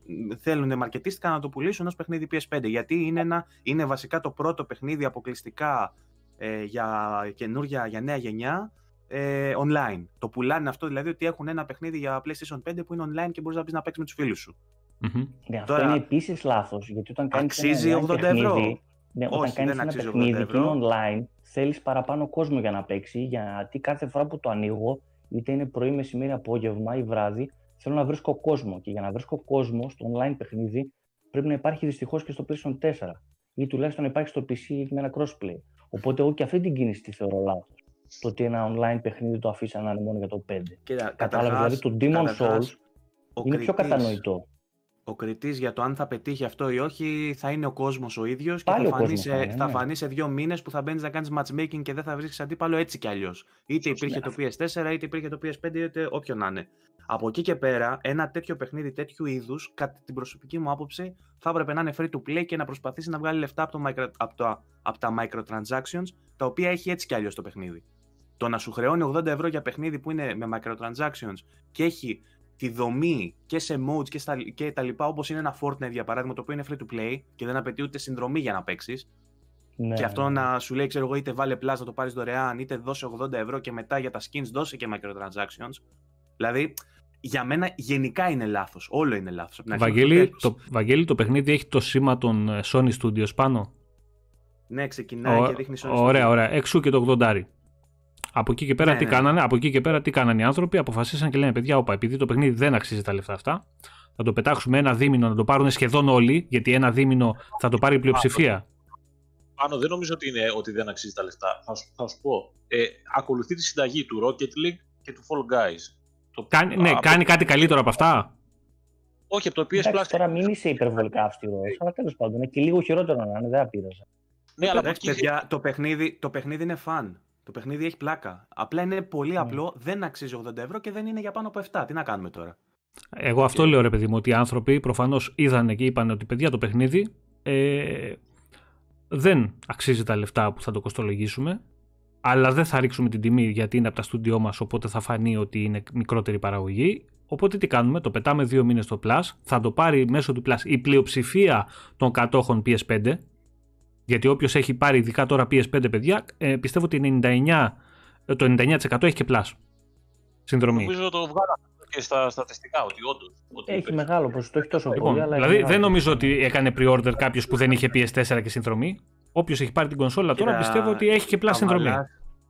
Καβαλά λίγο και το hype όταν παίρνεις καινούργια κονσόλα, γιατί να σου πω ότι εγώ ήμουν από τους πολύ σκληρούς boycotters του PS Plus. Είχα να βάλω από το 2015 και όταν πήρα την καινούργια κονσόλα, λέω εντάξει, καινούργια κονσόλα πέρα να μην δω τα features τα καινούργια, να μην δω αυτούς τους καταπληκτικούς οδηγούς που έχει επιπληρωμή για να πάρω το achievement.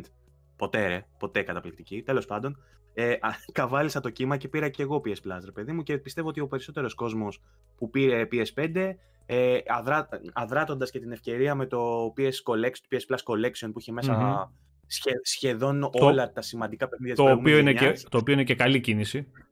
Εντάξει, να ναι, τα λέμε και αυτά. Ε, δηλαδή, ε, ναι, βάλε έναν, χρόνο, βάλε έναν χρόνο με 45 ευρώ που είχε στο Black Friday και παίξε τα, ε, σχεδόν, όχι σχεδόν τα καλύτερα, εντάξει, είναι υπερβολή να το πούμε αυτό, 20 από τα καλύτερα παιχνίδια της προηγούμενης γενιάς. Θα παίξεις Final Fantasy 15, θα παίξεις Fallout, θα παίξεις Uncharted. Θα παίξεις, δηλαδή έχεις πολλά παιχνίδια μέσα για να παίξεις. Mm-hmm. Είναι καλό value.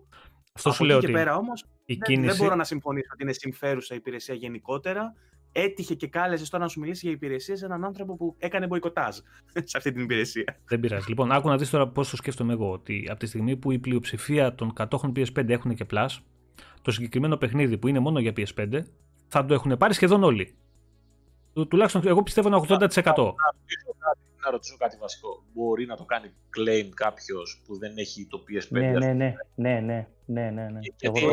όχι, όχι, όχι, όχι. Αν λες για τα PS Collection, συγγνώμη γιατί κοίταζα δίπλα στην καρτέλα. Α, όχι, νομίζω για το Distraction έλεγε. Το Distraction λέω. Δηλαδή, για παράδειγμα, εγώ έχω προπαραγγείλει ας πούμε, και δεν έχω πάρει κονσόλα, ξέρω εγώ. Ναι, τα ε, παιχνίδια για το 5 νομίζω πρέπει να τα κάνεις από κονσόλα 5. Δεν είμαι σίγουρος αν μπορείς το κινητός σου. Εγώ το έκανα, ρε, claim. Το έκανες; Το έκανα, δεν το έχω κάνει ποτέ, μέσω, συγγνώμη, άμα λέω μαλακή. Μέσω ίντερνετ, το... γιατί μέσα στο store δεν μου το εμφάνιζε πουθενά. Προσπάθησα λίγο το κινητό. Από το store του Okay. Ωραία, Γιατί δεν θα έχει νόημα τώρα να το δίνουν για δύο μήνες και να το πάρουν οι 4,5 εκατομμύρια και οι υπόλοιποι 50-60 εκατομμύρια που θέλουν να πάρουν και δεν μπορούν, ξέρω εγώ, για παράδειγμα, να μην μπορούν να το κάνουν claim. Έλα, ναι, το, το, το, μπέρδεψα, το μπέρδεψα με το PS Collection στο οποίο πρέπει να έχεις PS5 για να κάνεις claim και είχε γίνει και εκείνη η απάτη που κάνανε fake. Έτσι ε, ακριβώς, ναι, ναι, έτσι ακριβώς. Το, το PS Collection δεν γίνεται claim αν δεν έχεις. Και πάνω νομίζω σε όσους έκαναν φίλοι τους ε, έδωσαν λογαριασμούς και τέτοια για να, για να το ναι, πάρουν. Ναι, το οποίο κρίθηκε παράνομο και φάγανε μπάνο το κάνανε και έχει γίνει χαμός. Mm-hmm. Ε, Τέλος πάντων, για να τελειώσω εγώ αυτό που έλεγα πριν, είναι ότι πιστεύω ότι αφού το παιχνίδι θα το έχει πάρει η πλειοψηφία, τουλάχιστον αυτό πιστεύουν και πιθανότατα αυτό θα έχει γίνει, δεν θα υπάρξει κάποιος ε, να αντιδράσει στην τιμή του παιχνιδιού. Γιατί μέχρι να φτάσει ο κόσμος να πάρει περισσότερες κονσόλες, να πουλήσουμε κονσόλες, να μεγαλώσει το user base του PS5, ε, εννοείται ότι θα έχει πέσει και η τιμή του παιχνιδιού μετά από αυτό το διάστημα. Οπότε τι κάνουμε; Είναι, είναι fail έτσι κι αλλιώς. Εγώ το δίνω ένα χρόνο ζωή, άντε δύο, ξέρω, μετά το κλείσουν γι' αυτό. Δεν, δεν είναι κάτι. Εντάξει, εγώ σου λέω πώς βλέπει όμως και πώς εκτιμάει το στούντιο, γιατί κολλάει σε αυτό που είπαμε προηγουμένως, τη δουλειά του και το πώς την κοστολογεί. Και είδες ότι η Sony ναι.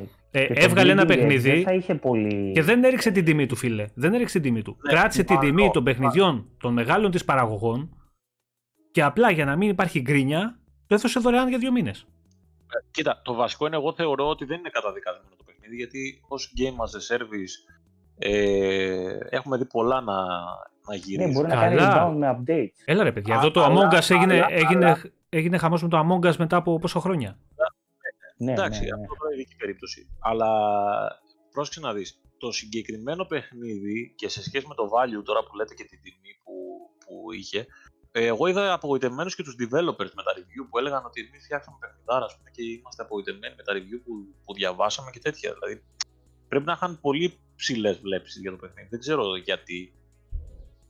Δηλαδή, αν είχαμε ναι, μια παρόμοια περίπτωση, ας πούμε, το Bleeding Edge, που και αυτό δεν, είχε, δεν ενδιαφέρει κανένα πολύ και έτσι κι αλλιώς θα κρατούσε ένα χρόνο ζωής. Αλλά άμα παρουσίαζε μια τιμή 80 ε, ευρώ και ας έμπαινε στο Game Pass, θα όλοι ξέρουμε, ή τουλάχιστον πιστεύουμε το ίδιο, ότι θα έπεφτε το κράξιμο της αρκούδας. Καλά είναι. Εδώ το έφαγε ρε εσύ Κώστα χωρίς να με, με τιμή ναι, χώμα. Ναι, το έφαγε που έτσι κι θα στο Game Pass και δεν χρειάζεται να δώσει 80 ευρώ. Αλλά φαντάζεσαι τον Bleeding έτσι να ξεκινούσε με αρχική τιμή 80 ευρώ. Ή το Grounded. Έτσι, κάτω λίγο, κάτω εικόνα στο, στο κεφάλι σου. Ή το Grounded σου λέω. Παρόμοια ναι, φάση. Το grounded. Τέλος αυτό θέλαμε να πούμε. Ε, ένα μηδέν. Ότι υπάρχει... ότι υπάρχει ρε παιδί μου διαφορά ε, στην οτροπία στο πώς βλέπει η αγορά και στο πώς κρίνει η αγορά της κοινής κάθε εταιρείας. Δεν χρειάζεται να το πούμε εμείς, ούτε να δίνουμε παραδείγματα. Ε, νομίζω ότι όποιος ασχολείται ε, την έχει την εικόνα στο μυαλό του. Ποια εταιρεία παίρνει πολύ πιο εύκολα συγχώρο χάρτη για τις κινήσεις που κάνει και ποια όχι. Θα μου πεις η μία το έχει κερδίσει και η άλλη όχι, μπορεί να είναι και αυτό. Ε, αλλά έτσι είναι. είναι ε, βέβαια, ναι. βέβαια, να πούμε ότι πρέπει να βάλεις λίγο στην εξίσωση το πόσα παιχνίδια βγάζουν τα Sony Studios και πόσα από αυτά είναι flops. Δηλαδή, ίσως δικαιούται να κάνει και ένα flop. Ναι, αυτό σου λέω ότι ε, ναι, ίσως είναι πιθανό να το έχει κερδίσει αυτό. Δεν λέω ότι είναι ε, για, μένα, για μένα το έχει κερδίσει. Δεν, δεν χάλασε τη γνώμη μου δηλαδή ένα παιχνίδι που ήταν flop. Φυσικά η, η οικονομική προσέγγιση, η οικονομικά η προσέγγιση και η τιμολόγηση του παιχνιδιού με βρίσκει εντελώ αντίθετο και το βρίσκω μεγάλη βλακία αυτό που κάνανε. Όμως, σαν studios, ε, ότι βγήκε ένα παιχνίδι που είναι μέτριο ή κάτω του μετριου δεν ε, σταματά, δεν, δεν αναιρεί τέλος πάντων τα παιχνίδια που έχει βγάλει στο παρελθόν και τις προοπτικές που έχει για το μέλλον και αυτά που περιμένω από τα Sony Studios. Mm-hmm. Εσύ, σαν χρήστης, αν έβλεπες στο στούντιο αυτό, την Sony γενικότερα, γιατί η στούντιο της Sony είναι, να κυκλοφορεί το παιχνίδι και να, να το κοστολογεί 30 ευρώ. Ναι. Δεν θα ήσουν πολύ πιο ευχαριστημένος με την κίνηση αυτή. Δηλαδή, δεν θα ήσουν και πολύ πιο. Ε, OK με την ποιότητα του παιχνιδιού. Έτσι, έτσι, έτσι και έτσι θα ήμουν πάλι, γιατί σου λέω εγώ το θεωρώ το, αυτό το μοντέλο παιχνιδιού ότι πρέπει να είναι free to play. Τέλος. Ναι, αλλά πρόσεξε, εσύ θεωρείς ότι είναι free to play το 80 με το 30 δείχνει μια τελείως διαφορετική νοοτροπία. Εμένα το 80 ναι, σε αυτό. Είπα, είναι το... αυτό που κάνω. Ναι, αλλά σου λέω το 80 σε αυτό με τρομάζει. Το 30 ε, θα με έβαζε να σκεφτώ τελείως διαφορετικά και θα έλεγα ότι, OK, okay, κοίτα να δεις. Mm-hmm. Δεν, δεν ξέρω τι σκέφτονταν αυτοί, αλλά δεν ξέρω για ποιο λόγο ασχολούμαστε τώρα με το Destruction. Δηλαδή, πραγματικά. Ε, ρε παιδί μου, αυτό, αυτό, ε, αυτό, γίνεται, αυτό γίνεται για να παγιωθεί το 80 ως η μέση τιμή των παιχνιδιών νέας γενιάς ε, από first party. Αυτό, αυτό είναι και τίποτα άλλο. Προσπαθούν να το παγιώσουν. Ότι, ότι να μην δώσουν το μήνυμα ότι ξέρεις σε, σε κάποιες εξαιρέσεις θα, θα πέφτουν παρακάτω, ας πούμε. Ε, όχι, δηλαδή... ε, μάλλον σε, σε βάζουν στη διαδικασία να συνηθίσεις ότι από εδώ και πέρα θα βλέπεις 80, οπότε όταν θα σου βγάλουμε ένα μεγάλο παιχνίδι και θα κάνει 80, δεν θα γκρινιάξεις καθόλου. Γιατί θα πεις εδώ κάνει 80 το Distraction, δεν θα κάνει 80 το Uncharted. Ναι. Δεδομένο ήταν εσύ, δηλαδή γιατί δεν το είδαμε. Έχει λογική όμως. Σας είπα. Το πήγανε σιγά σιγά με το Demon, το πήγαν λίγο λαού λαού. Ό,τι το έχει... καλά μαρκετίστικα. Ό,τι έχει ταμπέλα Sony Studio πάνω θα παίζει 80. Τέλος. Τέλος. Αυτό, αυτό σου δείχνουν. Και δεν ξέρω και τι μπορούμε να κάνουμε γιατί ε, Όπως είπαμε πριν, υπάρχει η Microsoft που λέει κάτι και το παίρνει πίσω και ίσως το κατακρίνουμε. Υπάρχει όμως και η Nintendo ή σε αυτή την περίπτωση και η Sony που βγαίνει ο Leiden πριν κάποιους μήνες και σου λέει ότι το κόστος για τα, αυτά τα project τα μεγάλα είναι τεράστιο και αυτό θα μετακυλήσει στην τιμή. Δηλαδή θα έχετε πιο ακριβά παιχνίδια είτε το θέλετε είτε όχι. Δεν γίνεται. Ή θα μικρύνουν οι παραγωγές ή θα αυξηθεί η τιμή. Το έχει πει δηλαδή η Sony, το έχει προλογίσει, έχει προετοιμάσει το έδαφος και τώρα το τρώμε. Δεν έχει κάτι. Το, το MLB πάντως δεν πήρε ε, καπέλο 80 στην Ευρώπη τουλάχιστον. Ε, δηλαδή θέλω να πω στην Αμερική πήρε το δεκάρικο το, την αύξηση. Mm. Ε, είναι Ευρώπη... το ζήτημα εδώ πέρα έτσι. Ναι, δεν ξέρω. Αρχικά, δηλαδή, ναι, ναι. στο Xbox τώρα, ας πούμε, αυτή τη στιγμή είναι προς ε, παραγγελία στα 69-99. Στην... Ναι. Και είναι τόσο και σε δολάρια όμως. 69-99, δηλαδή, να πω, δεν πήρε, ενώ πήρε τα 10 δολάρια στο, στο PS Store γνωρίζουμε πόσο είναι; Γιατί είναι ε, σημαντικό αυτό. Α, το ίδιο. ναι, ναι, το, okay. το ψάξαμε. Ναι, ναι. Ωραία. Τα, παλιότερα, τα παλιότερα MLB όταν κυκλοφορούσαν να βγαίνανε full price ή βγαίνανε με, με χαμηλότερη τιμή όμως; Νομίζω, νομίζω ήταν full price. Full price ήταν στο Sony. Ήταν το, το concept ήταν 60 δολάρια που ήταν το, η, η fix τιμή ας πούμε, στα παιχνίδια της προηγούμενης γενιάς στην Αμερική και 70 στην Ευρώπη. Τώρα βγήκε 70 με το καπέλο στην Αμερική, 70 δολάρια και 70 δολάρια. στην Ευρώπη. Εντάξει, το, το σωστό είναι να υπάρχουν tiers. Το σωστό είναι να υπάρχουν tiers και να πληρώνεις ανάλογα με το, με το κόστος που ενδεχομένως έχει κάποιο παιχνίδι. Ε, ας πούμε η Microsoft έβγαλε το Medium ε, σε τιμή πόσο, 40 ευρώ, 45, πόσο το κοστολογούν. Δεν ξέρω αν το τιμολόγησε όμως η, η ίδια η Microsoft. ναι, εντάξει, είναι, είναι της Bloomberg, ναι, ισχύει αυτό. Απλά δεν, ε, δεν το κοστολόγησαν παραπάνω, άσχετα αν ε, μαρκετίστικα και σε αυτό που βλέπεις σε εικόνα, εντάξει, μπορεί να είναι 7 ώρες παιχνίδι. Σχέση. Είχαν αλλάξει και την ε, τιμή του record, που στην αρχή ήταν ακριβή και μετά νομίζω επενεύει η Microsoft και τη χαμήλωσαν, αν δεν κάνω λάθος. Το θέμα, δεν παιδιά... Υπάρχει τον tiers που λέει ο Βαγγέλης, δηλαδή υπάρχουν ας πούμε το Bleeding Edge, άσχετα που είναι στο Game Pass κτλ. Βγήκε στο 20 άρικο. Mm-hmm. Το, δηλαδή δεν πάνε όλα τα παιχνίδια μία τιμή και νομίζω αυτό θα έπρεπε να είναι το σωστό για όλους, έτσι. Ναι, ιδανικά έτσι θα έπρεπε να είναι. Λοιπόν, και μια και μιλήσαμε ε, τώρα. Εγώ τώρα μια ερώτηση. Έλα, έλα, πες. Άντε. Γιατί δεν διαφημίζεται τόσο πολύ το PS Now, όχι σε εμάς, ακόμα και εκεί που βρίσκεται το PS Now; Πού να ξέρω. Περίμενε, περίμενε. Κάτσε, θα, θα, το, θα, το πιάσουμε, αυτό, δηλαδή. θα το πιάσουμε αυτό, θα το πιάσουμε αυτό τώρα όταν θα μιλήσουμε τώρα για το Game Pass και το, και το Pass. Πάμε αφού είπαμε για Distraction, πάμε να μιλήσουμε λίγο για το Gold και το Plus. Okay. Ε, να δούμε λίγο τις... και να ξεκινήσουμε φασικά λίγο από τις τιμές των δύο υπηρεσιών και το τι προσφέρει κάθε μία.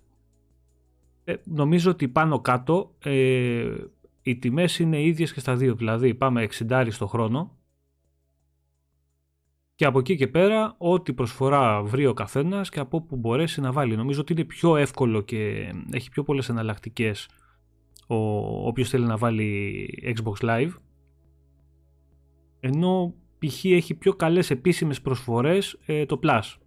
Αν θυμάμαι, Βαγγέλη, έχει πέσει, έχει πέσει κάτι 38, κάτι 48, κάτι, κάτι φορές. Ε, δηλαδή έχει... Plus έχει κάνει, ε, κάνει προσφορά στο Days of Play κάθε χρόνο που έχει αυτή την καμπάνια και στο Black Friday.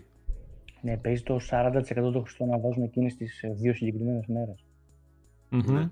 Ναι, ναι, ναι. ναι. Να, να απαντήσω λίγο μια παρένθεση, επειδή έχει ρωτήσει δύο φορές στο chat ο Χρυσοβαλάντη αν έχει browser το PS5 γιατί το ψάχνει ένας φίλος του. Λέει το έχει ρωτήσει δύο φορές. Ε, όχι. Ε, ε, δεν έχει application browser. Έχει browser, απλά δεν έχει application. Και πιστεύω ότι ο λόγος που δεν το έχουν βγάλει είναι γιατί εκεί πέρα βρέθηκε το exploit στο PS4 μέσω browser. Το έσπαγες, το χάκαρες; Α, και το, το κάνανε... Ναι, αν όμως ναι. ανοίξεις παιχνίδι που δέχεσαι agreement, ξέρω εγώ, σε license κτλ. σου ανοίγει tab με browser. Και αν σε αυτό το browser πας εσύ και τους σβήσει το link που σου δίνει από μόνο του και γράψεις Google, μπαίνεις και σερφάρεις κανονικά. Ωραία. Οπότε δεν είναι ότι, ότι ναι. δεν υπάρχει ενσωματωμένος, δεν στο έχεις application για να μην το κάνεις exploit. Άρα σε λίγο καιρό θα μπορείτε να ναι. παίζετε και xCloud από τον browser του PS5.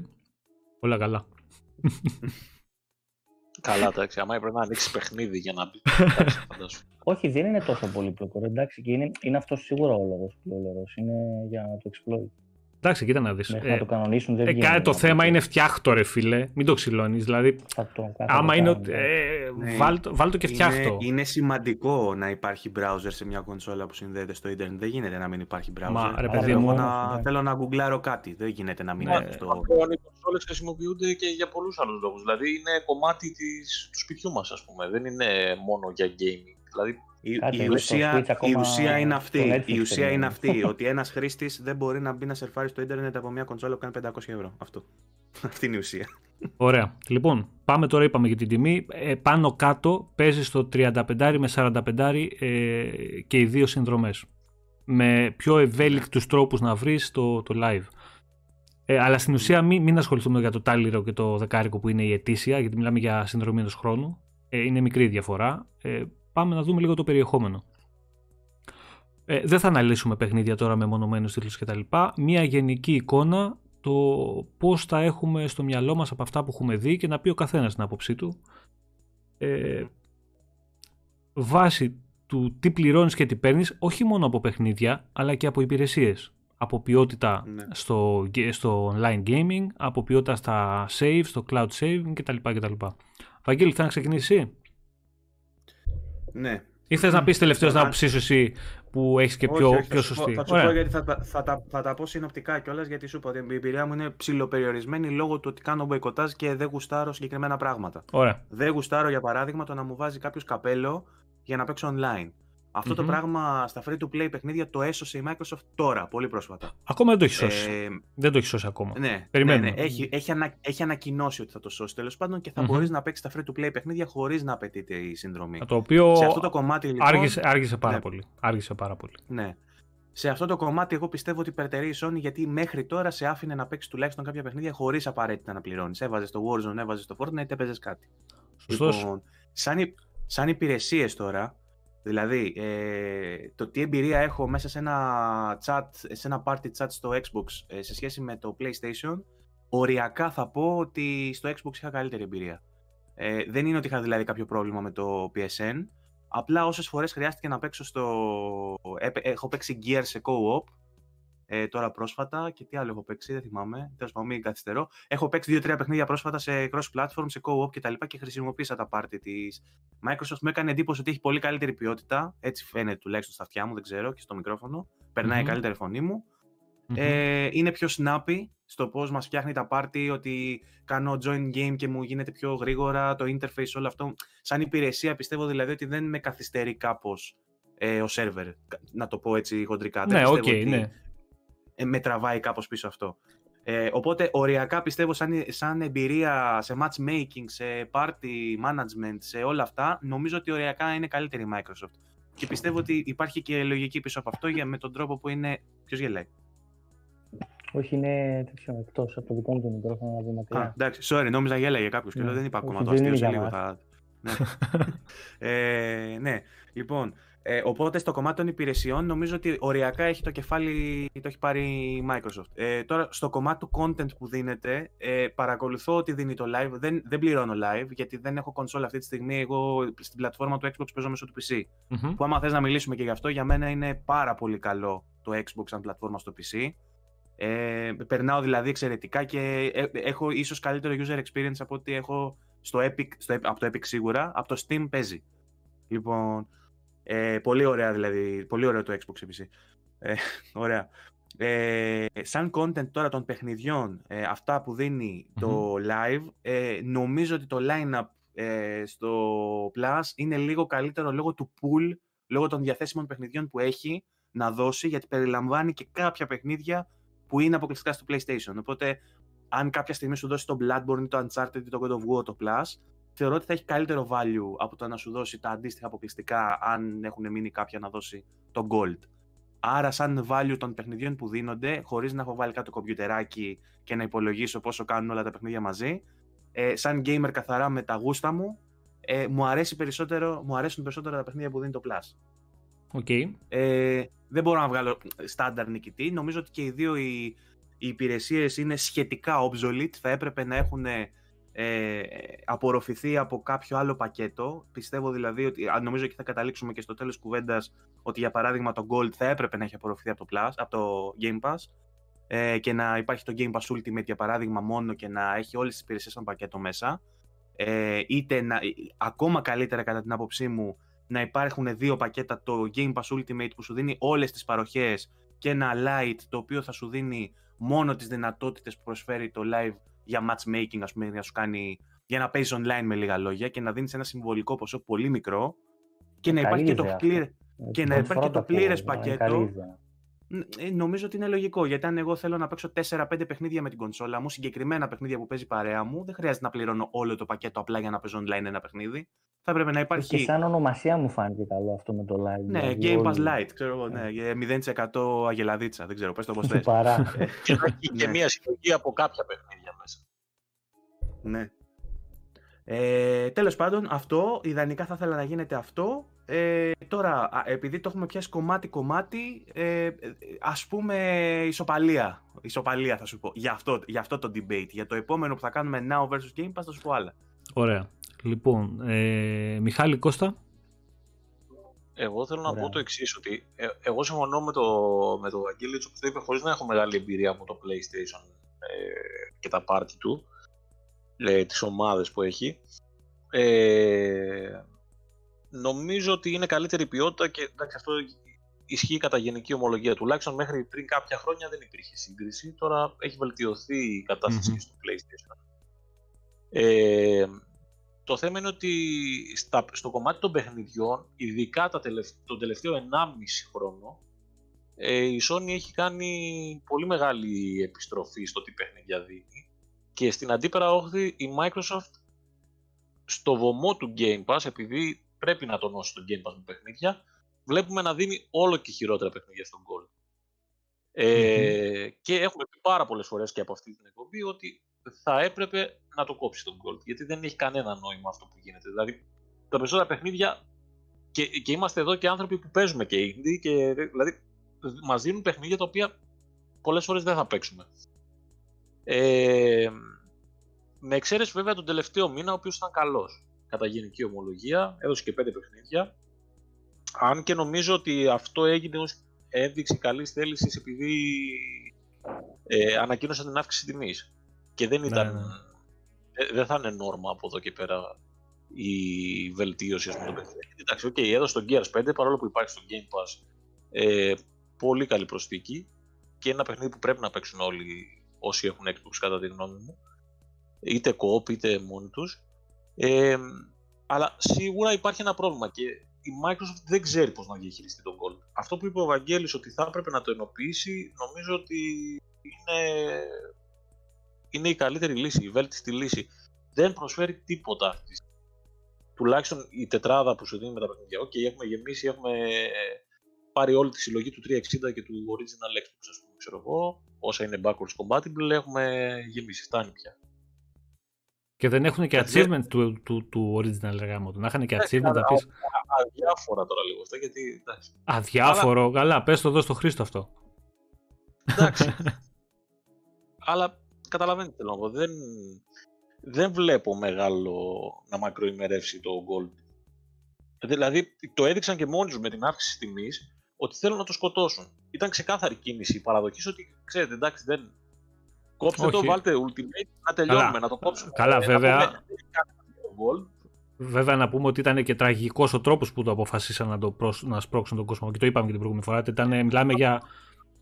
Ε... Μα είναι ξεκάθαρο ότι δεν ξέρουν τι να το κάνουν, ρε πάνω. Δηλαδή έκαναν αυτό γιατί νόμιζαν ότι ο κόσμος θα πει ναι, OK, πάμε Game Pass Ultimate, αλλά δεν λειτουργεί έτσι. Mm-hmm.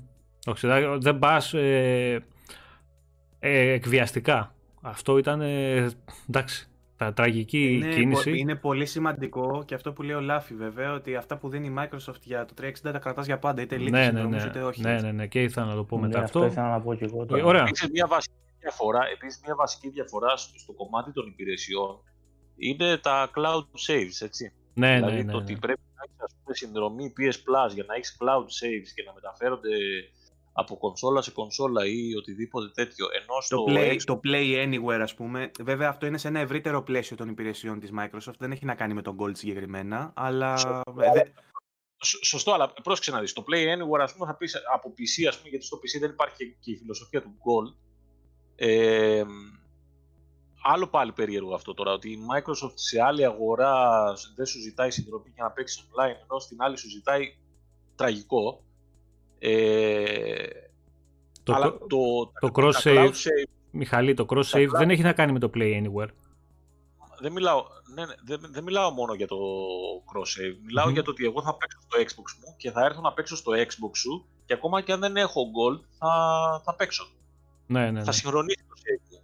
Ενώ στο PS Plus πρέπει να έχεις ε, συνδρομή για να το κάνεις αυτό το πράγμα.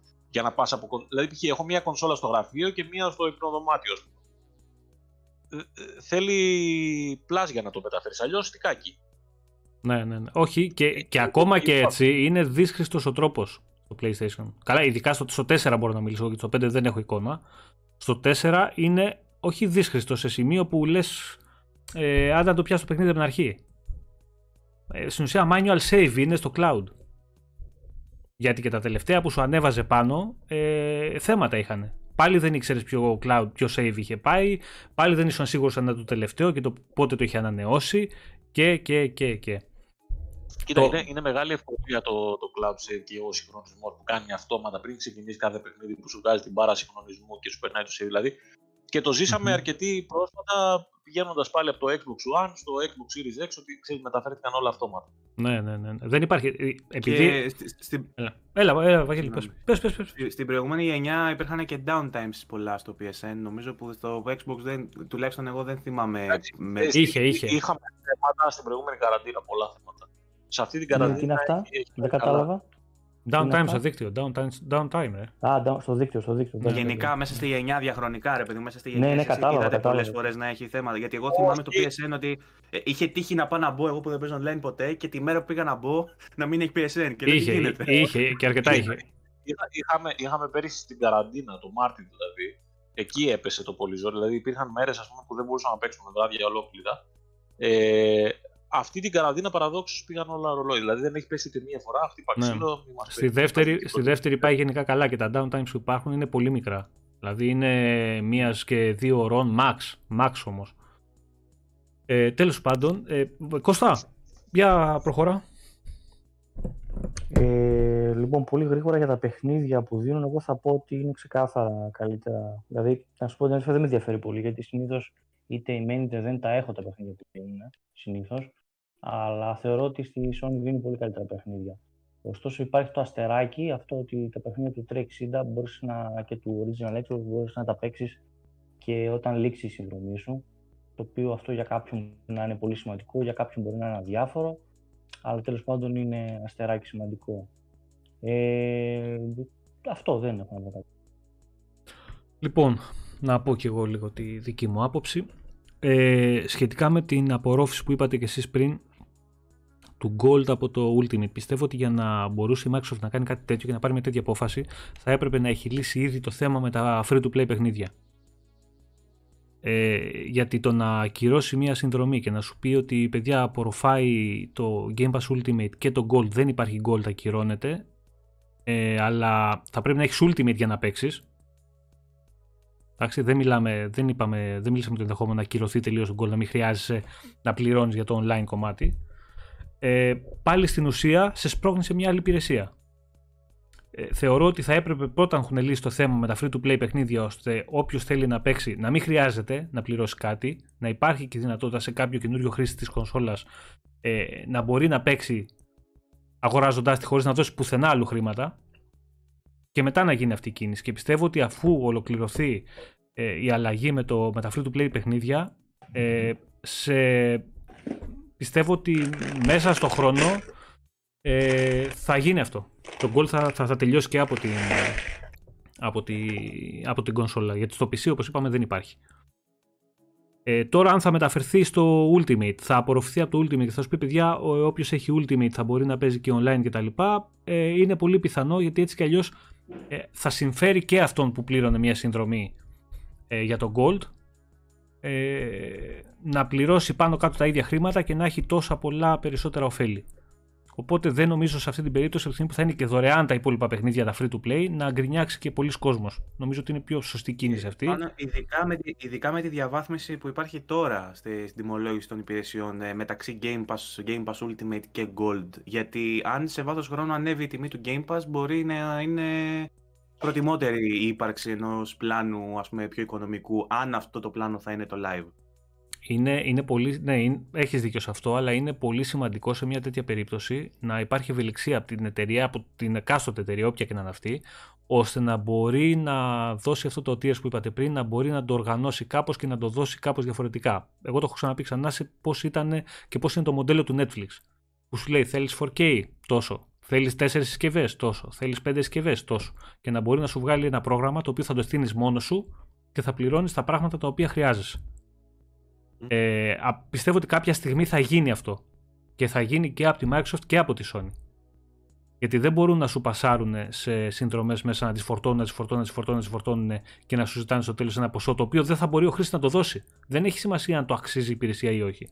Έχει σημασία ο, στον κόσμο, στην πλειοψηφία του κόσμου που απευθύνεσαι, ε, να μπορούν να το πληρώσουν, ειδικά τις εποχές που ζούμε αυτή τη στιγμή και το πώς έχουν εξελιχθεί και το ε, πώ μπορεί να εξελιχθούν στο μέλλον τα πράγματα. Για την Sony αυτό που βλέπω εγώ να διαφαίνεται με βάση τα όσα έχει πράξει μέχρι τώρα είναι ε, ότι πάει να κάνει αυτό ακριβώς που περιγράφεις στο περίπου, να ενσωματώσει στο PS Plus Collection ας πούμε ένα library αντίστοιχο με αυτό του Game Pass Ε, αλίμονο δεν νομίζω να γίνει το, το ίδιο με, με αυτή την τιμή. Αλλά αυτό πάει να κάνει ουσιαστικά, να βάλει και ένα Vault, ένα, μια βιβλιοθήκη με έξτρα παιχνίδια, μεγάλα παιχνίδια, τα οποία θα είναι διαθέσιμα σε όσους πληρώνουν PS Plus. Ε, επειδή το λέω αυτό γιατί πολλοί περίμεναν την απάντηση της Sony στο Game Pass και δεν ήρθε ποτέ και δεν νομίζω να έρθει. Άρα, άρα αυτό που λες ο Αγγέλη είναι αντί να μετατρέψεις το PS Now όπως διαφαινόταν δηλαδή γιατί σου επέτρεπε το download ας πούμε στα παιχνίδια του PS4 όπου είναι διαθέσιμο τέλος πάντων το PS Now αντί να κάνει το PS Now Game Pass λες ότι προσπαθεί να κάνει το Plus ε, αντί Game Pass Ακριβώς. Και το PlayStation Now πιστεύω ότι θα το διαχειριστεί περισσότερο σαν το αντίστοιχο xCloud. Ε, όχι xCloud, πώς λέγεται. Ναι, το ναι, streaming ναι. του Xbox. Ναι, Ναι, το xCloud. xCloud. Ε, ναι, το, το xCloud, ναι. Ε, και ε, θα μπορούσε π.χ. μετά να βγάλει ένα πακέτο που να περιλαμβάνει το PlayStation Now ας πούμε, μέσα στο PS Plus, να βγάλει ένα μεγαλύτερο πακέτο. Αλλά ε, πιο μακροσκοπικά, αν το δούμε, βλέποντας τη μεγαλύτερη εικόνα, εγώ πιστεύω ότι μέσα στην επόμενη δεκαετία που θα εδραιωθεί το game streaming, ε, θα είναι κάτι ξεχωριστό και ε, ε, ίσως να φτάσουμε και στο σημείο, εντάξει, άλλη κουβέντα εντελώς αυτή, να μην έχουμε καθόλου κονσόλα, να τα στρεμάρουμε όλα. Οπότε, όπως λες τώρα, έχω Netflix, έχω Amazon, έχω HBO, θα λες ότι εγώ έχω συνδρομή Xbox ή συνδρομή PlayStation και θα παίζει από την τηλεόρασή σου, ας πούμε, με ένα dongle. Μμμ. Ε, Λοιπόν, αυτό.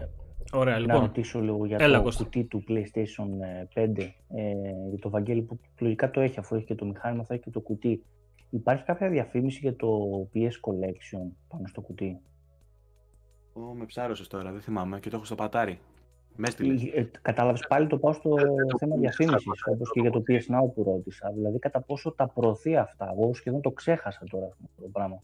Και τελικά υπάρχει και ναι, είναι ψηλό. Για κάποιον είναι σημαντικό. Εντάξει, για κάποιον τα έχει παίξει όλα και δεν είναι τόσο. Αλλά γι' αυτό ρωτάω, μήπως θυμάσαι. Ωραία. Και Να σε- θυμάμαι, θυ- θυμάμαι καλά του, το promo που μας στείλαν στο site ότι είχε ένα sleeve απ' έξω και δεν είχε τίποτα. Ήταν λευκό, ας πούμε, και είχε μόνο ένα transition που κάνει transition, μια μαλακία σαν το τσιπικάο που είχαν μέσα στα τις κάρτες. Ε, στο δικό μου ε, νομίζω ότι δεν είχε, ήταν clean το κουτί, δηλαδή μπροστά ήταν ολόλευκο και πίσω είχε ψηλά γράμματα. Δεν θυμάμαι να έχει, τουλάχιστον σε ε, ε, περίοπτη θέση, ας πούμε, όπως είχε το Master Chief, το Xbox, δεν το είχε έτσι, ξέρω εγώ. Το. Ναι, ναι, ναι. Μμμ. Ε, Το ένα έχει Ναι, παιχνίδια και δεν τα τουλάχιστον- διαφημίζει, το άλλο έχει παιχνίδι που το διαφημίζει και δεν το έχει. Καλά, ναι, άλλο, άλλο Κουτάρες. ανέκδοτο από εκεί. Είναι, είναι ωραίο το κουτί όμως, είναι για να το στολίσεις. Το, το... Το Ναι, κουτί ναι, ναι. του Xbox μέσα, εγώ έπαθα σοκ όταν το είδα. Ανοιγμένο το κουτί του Xbox μέσα. Ένα Ε, απίστευτο δεν ποιότητα, υπάρχει. ποιότητα, Πάρα πολύ, ποιότητα. πάρα πολύ καλό. πάρα πολύ καλό. Και Μιχαλή, στο τέλος θέλω να πεις λίγο και εσύ την άποψή σου, μιας και είσαι φρέσκο σχετικά κάτοχος κονσόλας. Να πεις λίγο πώς σου φάνηκε, γιατί με έχουν ερωτήσει και, και πολλά παιδιά. Τη δική μου, αλλά εγώ τα έχω πει. Θέλω να πεις και εσύ έτσι που ήσουν και λίγο πιο ξέρεις, επιφυλακτικός και ε, δεν περίμενες και πολλά πολλά. Να πεις λίγο να άποψή σου έτσι προς το τέλος. Λοιπόν, να συνεχίσω λίγο με τον Gold εγώ. Σε ό,τι έχει να κάνει με τα παιχνίδια, συμφωνώ ότι για τους. Ε, δεν θέλω, ρε, δεν θέλω να ακουστεί άσχημα, να το πω για το πιο hardcore, για τους πιο σε εισαγωγικά επιφανειακούς, αυτούς που δεν ασχολούνται τόσο πολύ με τα παιχνίδια, να κάνουν και... Ε, και μπορώ να το καταλάβω αυτό. Ε, σίγουρα κάνουν μεγαλύτερο κλικ οι τίτλοι που δίνει η Sony. Σίγουρα. Από εκεί και πέρα, εγώ το έχω ξαναπεί ότι σε όλες αυτές τις υπηρεσίες ξέρω ότι τα λεφτά μου τα δίνω για να παίζω online. Καλός ή κακός ό,τι πάρω από αυτές είναι συν. Έχω παίξει τρομερά καλά παιχνίδια από τον Gold. Ε, έχω παίξει παιχνίδια που δεν θα έπαιζα υπό άλλες συνθήκες, δηλαδή δεν θα τα αγόραζα. Ε, σίγουρα σαν ονόματα και σαν ε, αξία, πώς να το πω, των τίτλων, ε, είναι πιο καλά αυτά που δίνει το Plus. Αλλά από εκεί και πέρα δεν έχω κανένα παράπονο με τα παιχνίδια που εγώ έχω παίξει. Εντάξει, σίγουρα υπάρχουν κάνα δύο μήνες οι οποίοι ήταν τραγικοί. Δηλαδή δεν, δεν βρήκα κάποιο παιχνίδι να το δοκιμάσω. Αλλά σε γενικές γραμμές δεν έχω παράπονο με τους τίτλους. Ε, εκεί που. Ναι, αλλά Μμμ. δεν, δεν, πραγματικά δεν μπορεί να τα συγκρίνεις γιατί έχει πολύ δίκιο σε αυτό που λέει ο Βαγγέλης. Αυτή τη στιγμή η Sony πάει να κάνει κάτι άλλο με το Plus από ό,τι κάνει η Microsoft με το Gold. Δηλαδή έχει ξεπεράσει τη φάση. Ε, Δεν ξέρω, σε έχασα. Σε έχασα. έγινε. Ε, Α, έλα. Εγώ έλα, κόπηκα λίγο. έλα Μιχάλη, εγώ- συνέχισε. Λοιπόν, έχει, έχει ξεπεράσει πλέον η Sony τη φάση ε, πληρώνεις για να παίζεις online και προσπαθεί να, να πάρει συνδρομές λόγω των παιχνιδιών που δίνει. Ναι, μπράβο. Δηλαδή, Κοίτα, ξεκάθαρα κοίτα, το- κοίτα να δεις τι γίνεται ξεκάθαρα τώρα όμως. το πλασάρει σαν αντίστοιχο Θα ένα δούμε. είδος Game θα δούμε από τον επόμενο μήνα το κατά πόσο ήταν κίνηση για να καλύψουμε τη, την αύξηση τιμής από τη Microsoft γιατί ε, ήταν η πρώτη φορά που έδωσε αυτό το μήνα πέντε παιχνίδια τα οποία παιδιά είναι, είναι τρελός αριθμός εντάξει. Πέντε παιχνίδια δωρεάν κάθε μήνα είναι, είναι πολύ μεγάλο νούμερο, δεν είναι λίγα. Και επίσης ένα παιχνίδι το οποίο ε, είναι πιο μεγάλος τίτλος όπως το Gears 5 και προφανώς είχαν στο μυαλό τους, γι' αυτό σου λέω θέλω να δω πώς θα το συνεχίσουν αυτό, ε, είναι ένας τίτλος που παίζει στο Series X. Αναβαθμισμένος, δωρεάν και δεν ξέρω αν θέλουν να χτυπήσουν το ένα παιχνίδι για το PS5 που δίνει πλέον η Sony. Ναι, να ναι, το ήθελα, ήθελα να το αναφέρω αυτό, ότι η Sony πλέον το έχει κάνει στάνταρτ αυτό. Ναι, ναι, ναι, Δηλαδή παιχνίδι και για PS5 Ωραία. μονίμως. Επειδή η Microsoft είναι πιο ευέλικτη σε αυτό το θέμα, γιατί, γιατί έχει πολλά παιχνίδια που έχουν γίνει αναβαθμισμένα και δικά της, που έχουν αναβαθμιστεί για το Series X. Οπότε μπορεί να σου πει ότι παίρνεις παιχνίδι ε, παλαιότερης γενιάς, δηλαδή του One, αλλά με δωρεάν αναβάθμιση για τη νέα κονσόλα. Οπότε το παίζει σε πολύ καλύτερη ποιότητα. Ε, τώρα ε, και, θα σίγουρα, λίγο. και σίγουρα. Θα προκαλέσω το λίγο. με 60 FPS. Mm-hmm. Θα, προ, θα προκαλέσω λίγο, όμως ε, δεν μπορεί να δω, ε, πέραν των ε, Xbox Series Enhanced παιχνιδιών δεν μπορεί να δώσει κάτι άλλο γιατί δεν υπάρχουν άλλα. Ισχύει. Θα, θα δώσει το medium, βρε. Θα δώσει το medium. Δεν θα το δώσει. πόσους μήνες θα το δίνεις στη σειρά; Τον πρώτο. Εντάξει, OK. Okay. Εντάξει, μπορεί να σου δίνει κάθε δύο μήνες. Καλά, δεν θα σου σχολιάσω τώρα να σου βάλει να σου αναλύω κάτω και να σου ρίχνω το, το, το, καταιγισμό με τίτλους. Να σε στριμώξω στη γωνία και να. Μα από τη στιγμή που έχει το Game Pass, ό,τι και να έχει, δεν θα το δώσω. Ναι, απλά σου δηλαδή- λέω ότι Μιχάλη, κάναν, γι' αυτό σου λέω θέλω να δω πώς θα το συνεχίσει. Κάνανε μια μεγάλη κίνηση τώρα με το Gears, το οποίο είναι πολύ μεγάλο παιχνίδι. Εντάξει, από τα πιο σημαντικά παιχνίδια που έχει βγάλει τώρα το Brand τα τελευταία δύο χρόνια. Ε, θέλω να δω πώς θα πάει τον επόμενο μήνα. Για τον επόμενο μήνα, άμα σου δεις π.χ. το Forza Horizon 4 ε, ή αν σου δώσει ας πούμε, το Master Chief Collection, λέω εγώ τώρα. Ε, μην μου θυμίσεις το Forza Horizon που λέω εγώ τώρα. πριν λήξει. Όλα θα το δώσεις. ακόμα είναι στα, στα top 10 του UK. Αυτό σου λέω. Δεν, δεν ξέρω τι θα δώσει. Αν συνεχίσει όμως και δίνει 5 παιχνίδια και συν ένα παιχνίδι το οποίο θα είναι αναβαθμισμένο στο Series X, ε, πάλι θα μπορούμε να το δούμε λίγο διαφορετικά το όλο θέμα πάλι θα αλλάξει λίγο το, το κλίμα και το τι γίνεται. Βέβαια θα τον μπερδέψει περισσότερο, θα έλεγα, αλλά πάλι μπορείς να το διαβάσεις μετά διαφορετικά. Ε, εγώ να βάλω, να βάλω κάτι άλλο στη συζήτηση, θα πάμε λίγο αλλού, αλλά ε, το έχω απορία. Αυτό που έκανε η Sony με το PS Plus που έδινε PSVR παιχνίδια κάποια στιγμή, ένα τρίτο PSVR, αν δεν κάνω λάθος, ε, συνεχίζεται τελευταία ή όχι; Γιατί δεν ακούω και πολύ για το VR τελευταία και δεν ξέρω τι γίνεται. Τώρα τρολάρεις ή μιλάς σοβαρά; Όχι, όχι, σοβαρά ρωτάω αν, αν το συνεχίζει εγώ τρολάρω με το VR γενικότερα. Το θεωρώ εντελώς ε, αδιάφορο για μένα, αλλά δεν ξέρω αν, αν το συνεχίζει, αν δίνει κάτι. Δεν το έχω παρακολουθήσει. Όχι, όχι, δεν, δεν δίνει κάτι. Και δεν δίνει ούτε πληροφορίες δίνει για το τι θα γίνει με τους VR τίτλους, ούτε με τα VR Studio, ούτε με το νέο VR περιεχόμενο που έρχεται. Υπάρχει πάρα πολύ λίγη πληροφορία στο κομμάτι. Παιδιά, δεν, δεν μπορεί να το παρακολουθήσει και να το ακολουθήσει αυτό το πρόγραμμα που είχε βγάλει, γιατί δεν υπάρχουν και τόσοι VR τίτλοι. Δηλαδή, πόσο να δώσει. Είχε φτάσει σε ένα σημείο και δεν είναι δύο πόσο να δώσεις, δηλαδή πόσα παιχνίδια υπήρχαν εκεί έξω που θα μπορούσε να τα πάρεις; Σχεδόν έχει δώσει όλη τη βιβλιοθήκη δωρεάν. Ε, σταματήσαν να κυκλοφορούν και VR παιχνίδια έτσι κι αλλιώς. Έχετε δει τελευταία τώρα νέες κυκλοφορίες σε, σε VR. Θυμάσαι, Ευαγγέλη, δεν ναι, θυμάμαι εγώ κανένα παιχνίδι πρόσφατα που να έχει βγει. Ακόμα και για το PC έχουν χαλαρώσει. Είναι πρόσφατα... πάλι tech demos που βγαίνουν στο το πιο, το πιο καλό πρόσφατο που βγήκε χωρίς να, χωρίς να είναι αποκλειστικό είναι το Walking Dead που είχε βγει, το οποίο είναι καταπληκτικό από ό,τι μου λένε. Ε, είχατε βγάλει το Iron Man που ήταν αποκλειστικό. Ε, το άλλο, το, πώς το έλεγαν, True Blood. Ε, όχι. Αυτό ήταν, εντάξει, αυτό ήταν σαν τρενάκι του τρόμου ήταν, εντάξει, Αν δεν κάνω λάθος, αν λέμε για το ίδιο. Ε, δεν έχω VR, δεν έχω δοκιμάσει καν, δηλαδή δεν μπορώ να σου πω καν αν αξίζει, δεν, δεν ξέρω. Εγώ, παιδιά, από τη, τη μικρή εμπειρία που έχω... Όχι. Ε, πώς αντιμετωπίζουν τις δύο υπηρεσίες. Βλέπεις ότι και, η, και η Microsoft και η Sony όμως Μιχάλη που το στήριξε πάρα πολύ το VR έχει κάνει πολύ μεγάλο break τώρα από αυτό. Δεν ξέρω αν φταίει το ότι δεν υπάρχουν κονσόλες να βγάλουν έξω. Η ιδέα ας πούμε ότι θα δίνουν από ένα παιχνίδι VR ας πούμε στο Plus ε, είναι πολύ ελκυστική για να πάει κάποιος να πάρει VR και να το δοκιμάσει ότι ξέρει ότι θα τροφοδοτείται ας πούμε από παιχνίδια. Έχει δώσει αρκετά mm-hmm. πάντως. Έχει δώσει αρκετά παιχνίδια VR το Plus, οπότε ένα μεγάλο μέρος σου, στο, αν είσαι κάτοχος, το έχεις πάρει ήδη. Ναι, ναι, αλλά αυτό. ξέρεις τι γίνεται.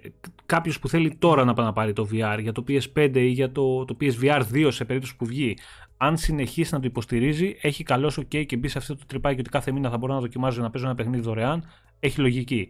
Διαφορετικά, ε, πάλι θα πάμε σε gimmick της όλης της ιστορίας και θα το πάρουν ε, πάλι μετρημένοι και γνωστοί και φίλοι.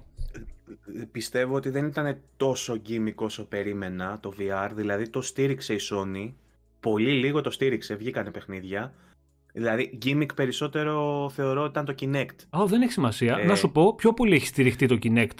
Πίστεψέ με, πιο πολύ έχει στηριχτεί το Kinect ε, από τίτλους ε... σε ό,τι έχει να κάνει με το VR. Σαν... Εννοείται. Σαν υποστήριξη από σοβαρά παιχνίδια. Ε, δεν υπάρχει σοβαρό παιχνίδι. Δεν, είχε την... δεν υπάρχει σοβαρό ε, παιχνίδι όμως για το από VR. Μεγάλες παραγωγές που ήταν critically. Ξέρεις, ότι ναι, okay. πήραν μεγάλες βαθμολογίες κτλ. Δηλαδή, αν βάλεις το, το Skyrim που έλεγες Skyrim VR ε, ή αν βάλεις το, το Resident Evil ε, OK, okay, ε, μπορείς να πεις ότι υπάρχουν κάποια μεγάλα ονόματα που παίζουν, όχι παίζουν, μπορούν να τραβήξουν κόσμο. Ε, εγώ επειδή δοκίμασα και το Skyrim, είχα δοκιμάσει και το Resident Evil το 7, αλλά ορισμένοι λένε ότι είναι φοβερή, φοβερό. Εγώ αυτό που είδα ε, νόμιζα θα κάνω εμετό στα 5 λεπτά. Δεν μπορούσα να το παίξω. Ε, αλλά για κάποιον που θέλει να το Εγώ εξακολουθώ να λέω ότι όλη αυτή η ιστορία είναι απλά να είχαμε να λέγαμε. Είναι μια φάση όπως ήταν 3D τηλεοράσεις που βάζανε οι μισοί και βλέπανε στροφάκια απλά επειδή είχαν 3D τηλεόραση και έπρεπε κάτι να δούνε. Και βλέπανε πράγματα χωρίς να θέλουν να τα δούνε απλά επειδή έπρεπε να αξιοποιήσουν κάπως την τεχνολογία. Κάπως έτσι είναι και το VR. Μπορεί όχι ακριβώς έτσι, αλλά κάπως έτσι.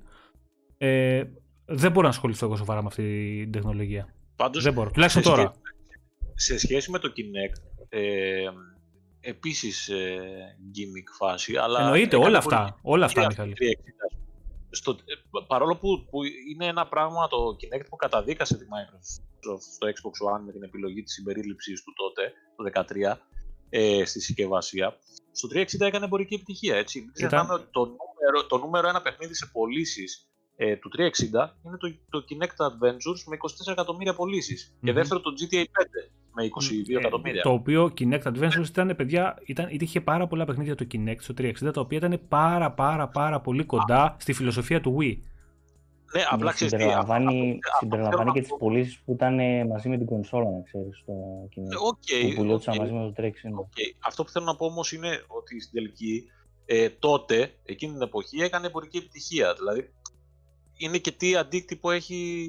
Εντάξει, πήρανε, κάτι, πήρανε κάτι το οποίο θα μπορούσαν να το αξιοποιήσουν οι Μιχάλη σωστά και να το. όχι να το καθιερώσουν, αλλά να το αξιοποιήσουν σωστά. Και το πήρανε και το κοπάνισαν στο κεφάλι τους και καταστραφήκανε. Αυτό. Κάπως έτσι το πήγε η Microsoft με το, με το One. Okay.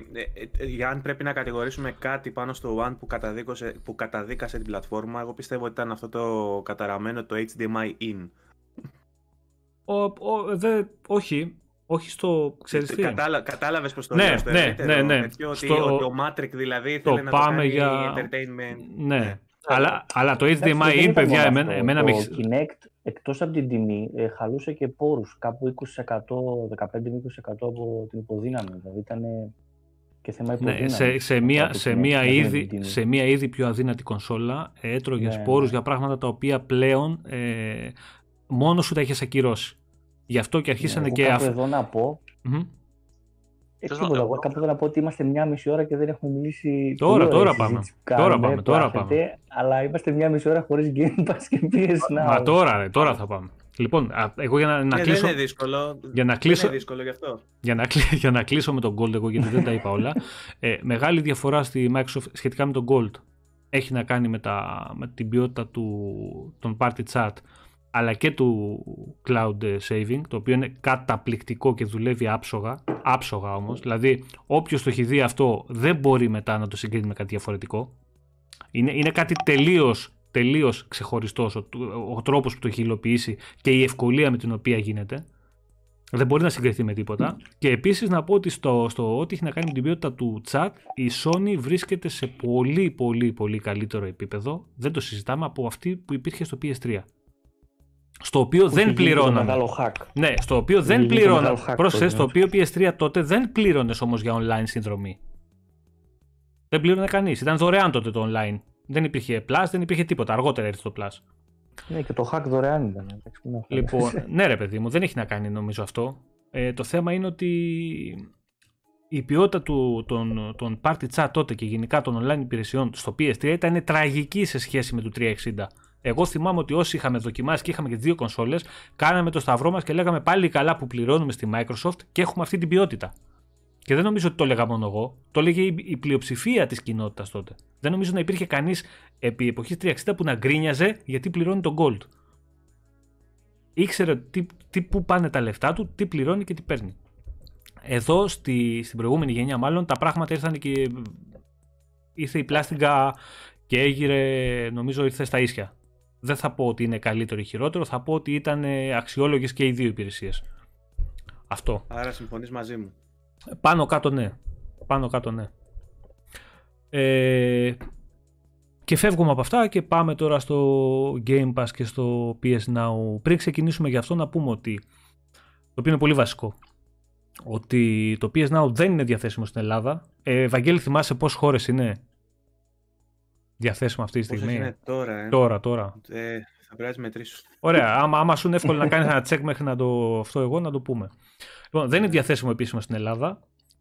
Ε, και τα τελευταία νούμερα που έχουμε, επίσημα νομίζω νούμερα, ήταν από το Μάιο του 2020, τα οποία μιλάγανε για 2,2 εκατομμύρια συνδρομητές. Το Μάιο του 20, επαναλαμβάνω. Το Game Pass ε, πρόσφατα ανακοίνωσε μέσω του Ναντέλα ότι έφτασε τα 18 εκατομμύρια συνδρομητές ε, σε PC και κονσόλες, δεν ξεχωρίσαν συνδρομές. 19 χώρες είναι το PS Now. Σε 19 χώρες. Γκουγκλάρεις πιο γρήγορα ψυχιά σου. Δεν είναι σε λίγες. Δεν είναι λίγες χώρες οι οποίες είναι διαθέσιμες. Είναι βασικές αγορές, παιδιά. Αυστρία, Βέλγιο, Δανία, Φιλανδία, Γαλλία, Γερμανία, Ιρλανδία, Ιταλία, Λουξεμβούργο, Ολλανδία. Η σημαντική, πληροφορία, η σημαντική πληροφορία είναι ότι ε, τελευταίο κύμα που μπήκε ήταν 23 Ιανουαρίου του 19, όπου μπήκε σχεδόν όλη η Μεσόγειος και η Ελλάδα έμεινε απ' έξω. Δηλαδή μπήκε η Ισπανία, η Ιταλία, Πορτογαλία ε, και από τις βόρειες μπήκε η Νορβηγία, Δανία, Φιλανδία, Σουηδία. Η Ελλάδα δεν μπήκε. Mm-hmm. Ωραία. Λοιπόν, ε, είπαμε δύο, οι δύο υπηρεσίες, τελευταία νούμερα που έχουμε για, τη, για τις, τις δύο αυτές, με τη Sony βασικά να είναι, είπαμε, σχεδόν ένα χρόνο πίσω τα, τα στατιστικά στοιχεία. Μιλάνε για 18 εκατομμύρια το Game Pass και 2,2 που προφανώς θα είναι περισσότερα ε, για το PS Now. Θα είχε ενδιαφέρον να δούμε πόσα είναι τώρα για να δούμε την αύξηση του, της κάθε υπηρεσίας τον τελευταίο χρόνο και με το τρόπο που τα έχει προωθήσει κάθε εταιρεία. Αλλά δεν νομίζω ότι υπάρχει παιδιά σύγκριση στον το βάρος που έχει δώσει η Microsoft αυτή τη στιγμή στο Game Pass με το αντίστοιχο της Sony στο PS Now. Ε, Βαγγέλη, εσύ πριν είπες την άποψή σου για το ποιο ρόλο πιστεύεις ότι θα παίξει το PS Now και ποιο ναι, θα είναι στην ουσία το, πραγματικό Game Pass; Το διαχωρίζω. Απλά, επειδή είναι μια συνδρομητική υπηρεσία στην οποία μπορείς να κάνεις stream, στην οποία μπορείς να κατεβάσεις μέσω της κονσόλας, όχι στο PC, ε, παιχνίδια ε, και να τα παίξεις ε, locally, να μην χρειάζεσαι ε, streaming κτλ. Ε, και επίσης, όχι όλα. Όχι όλα, όχι όλα. Είναι σχεδόν όλα τα παιχνίδια του PS4 και κάποιους τίτλους του PS2 και του PS1. Ε, το θέμα είναι ότι είναι μια υπηρεσία που χρεώνει ε, λιγότερα χρήματα, δηλαδή χρεώνει 60 ευρώ νομίζω το, το 12 μήνο, στην τιμή που είναι και το PS Plus. Περιέχει το PS Now 800 περίπου παιχνίδια μέσα από PS1, PS2, PS3 και PS4, τα οποία είπαμε PS1, PS2 κάποια γίνονται ε, download και μπορείς να παίξεις από την κονσόλα, τα υπόλοιπα μέσω streaming. Ε, του PS3 νομίζω είναι όλα μέσω streaming και, το... και τα παιχνίδια του PS4 τα περισσότερα κατεβαίνουν στην κονσόλα και μπορείς να τα παίξεις. Με, το... με δεδομένο ότι η Sony χρεώνει και υπάρχει υπηρεσία στις ε, περισσότερες ε, μεγάλες αγορές και ότι προσθέτει δικούς της first party τίτλους ε, στην υπηρεσία αλλά και third party τίτλους, δηλαδή κάνει συμφωνίες και με μεγάλα στούντιο και με μεγάλους τίτλους γενικότερα για να μπουν στην, ε, στην υπηρεσία της ε, εγώ θεωρώ ότι μπορείς να τις συγκρίνεις. Μπορεί να μην είναι ακριβώς ε, ή της ίδιας φιλοσοφίας αλλά έχουν πάρα πάρα πολλά κοινά στοιχεία. Και φυσικά, αν, αν τα βάλεις αυτά τα δύο πράγματα σε σύγκριση, ε, δεν μπορείς να μην, να μην γύρει πλάστιγκα προς το Game Pass. Και θα πω το γιατί. Βασικά, το, το βασικό κοινό που έχουν είναι ότι και τα δύο λειτουργούν με τη λογική του Volt παιχνιδιών, έτσι. Δηλαδή, ναι. Ε, και τη συνδρομής, Μιχαλή. Και τη συνδρομής. Ναι, αλλά κάθε μήνα προστίθεται νέοι τίτλοι. Αυτό, αυτό, ναι, αυτό που κάνει η Sony ε, σίγουρα το θεωρώ πιο τίμιο το ότι όποτε μπαίνει ένα παιχνίδι μέσα ξέρεις για πόσο καιρό θα είναι διαθέσιμο το οποίο μπορεί να σε βοηθήσει στο να οργανώσεις πολύ καλύτερα το χρόνο σου και να ρίξεις το βάρος σου εκεί που θέλεις εσύ περισσότερο και πιο εύκολα. Ε, από την άλλη τα παιχνίδια μένουν για πολύ μικρότερο διάστημα. Δηλαδή ας πούμε τώρα μπήκε...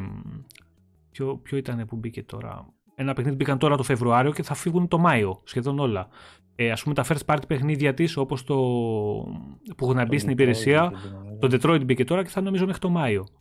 Ε, κάποια άλλα παιχνίδια της first party που έχουν μπει στην υπηρεσία ε, όπως το Days Gone βγήκανε.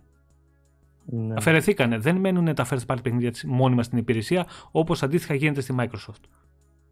Ε, το Game Pass αυτή τη στιγμή είπαμε μετά 18 εκατομμύρια συνδρομητές έχει πάνω από 300 παιχνίδια αυτή τη στιγμή μέσα.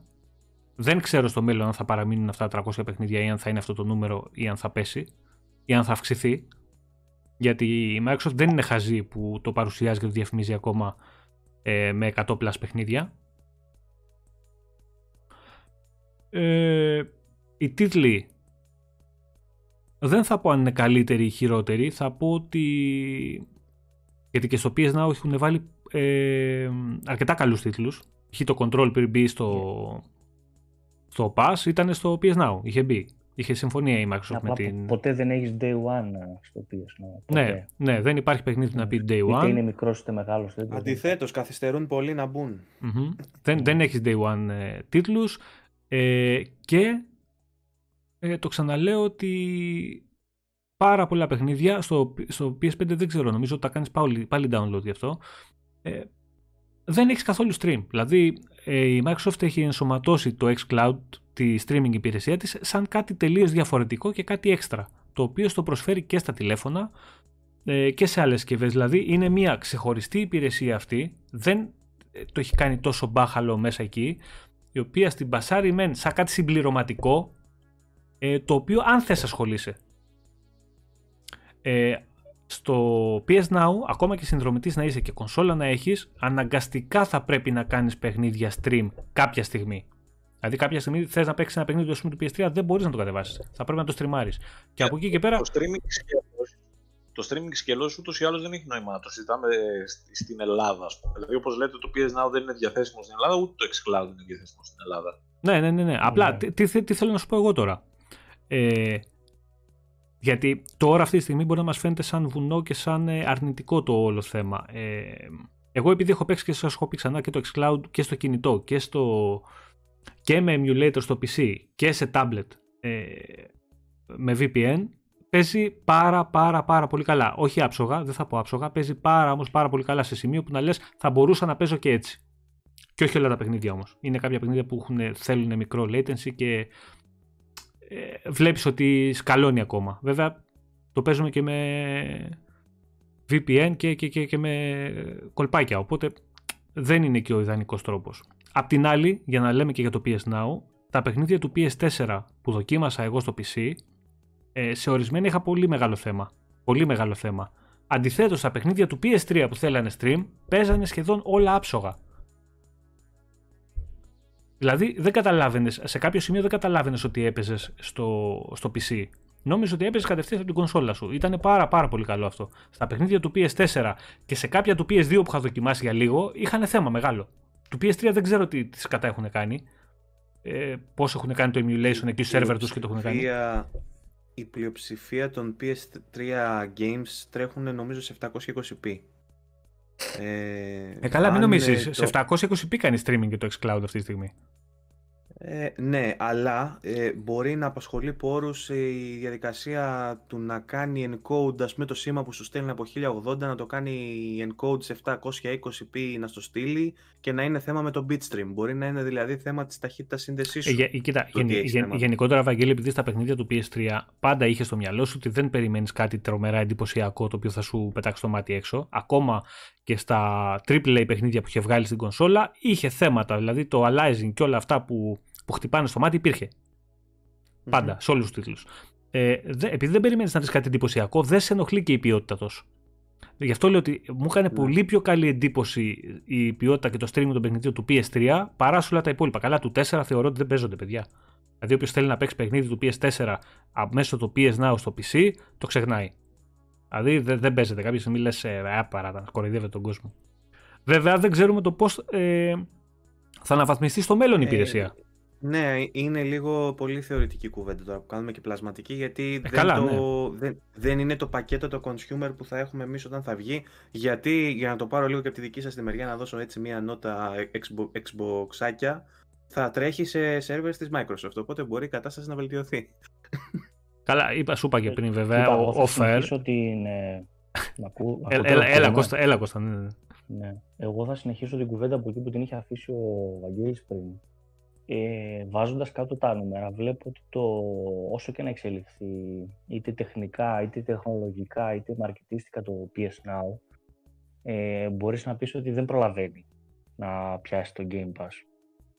Ε, εγώ νομίζω ότι έχει ξεφύγει πολύ κατά. Μα δεν είναι, Αλλά- αυτό σου λέω. Αυτό Ναι, είπα εγώ. μισό. Ότι δεν είναι, δεν είναι η ίδια η υπηρεσία, είναι κάτι τελείως διαφορετικό. Απλά η χάρη συζήτησης του κάνουμε με τη, αυτή, αυτό το Ναι. comparison. Δεν θα μπορούσε να Θα το γίνει. πάω όμως παραπέρα σε αυτό που είπες πριν. Αλλά επειδή η Sony, αυτό που είπε ο Βαγγέλης, ότι ουσιαστικά βάζει στο Plus τα παιχνίδια, στο PS Plus, οπότε θεωρώ ότι εκεί πέρα θα, εκεί θα ενσωματωθεί η προσοχή της Sony και εκεί πέρα ίσως μπουν οι υπόλοιποι. Ίσως να ενσωματωθεί δηλαδή η υπηρεσία προς το, προς το Plus.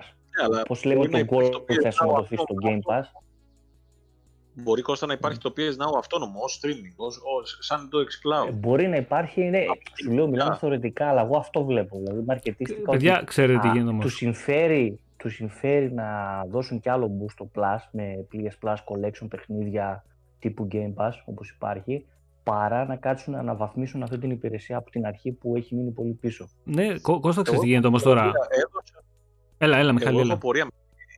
Η, η Kai Kai που το ανέλαβε και έκανε όλο αυτό το πράγμα που είχε την... που έγινε τότε και η Η Gakai μεγάλη... έφυγε.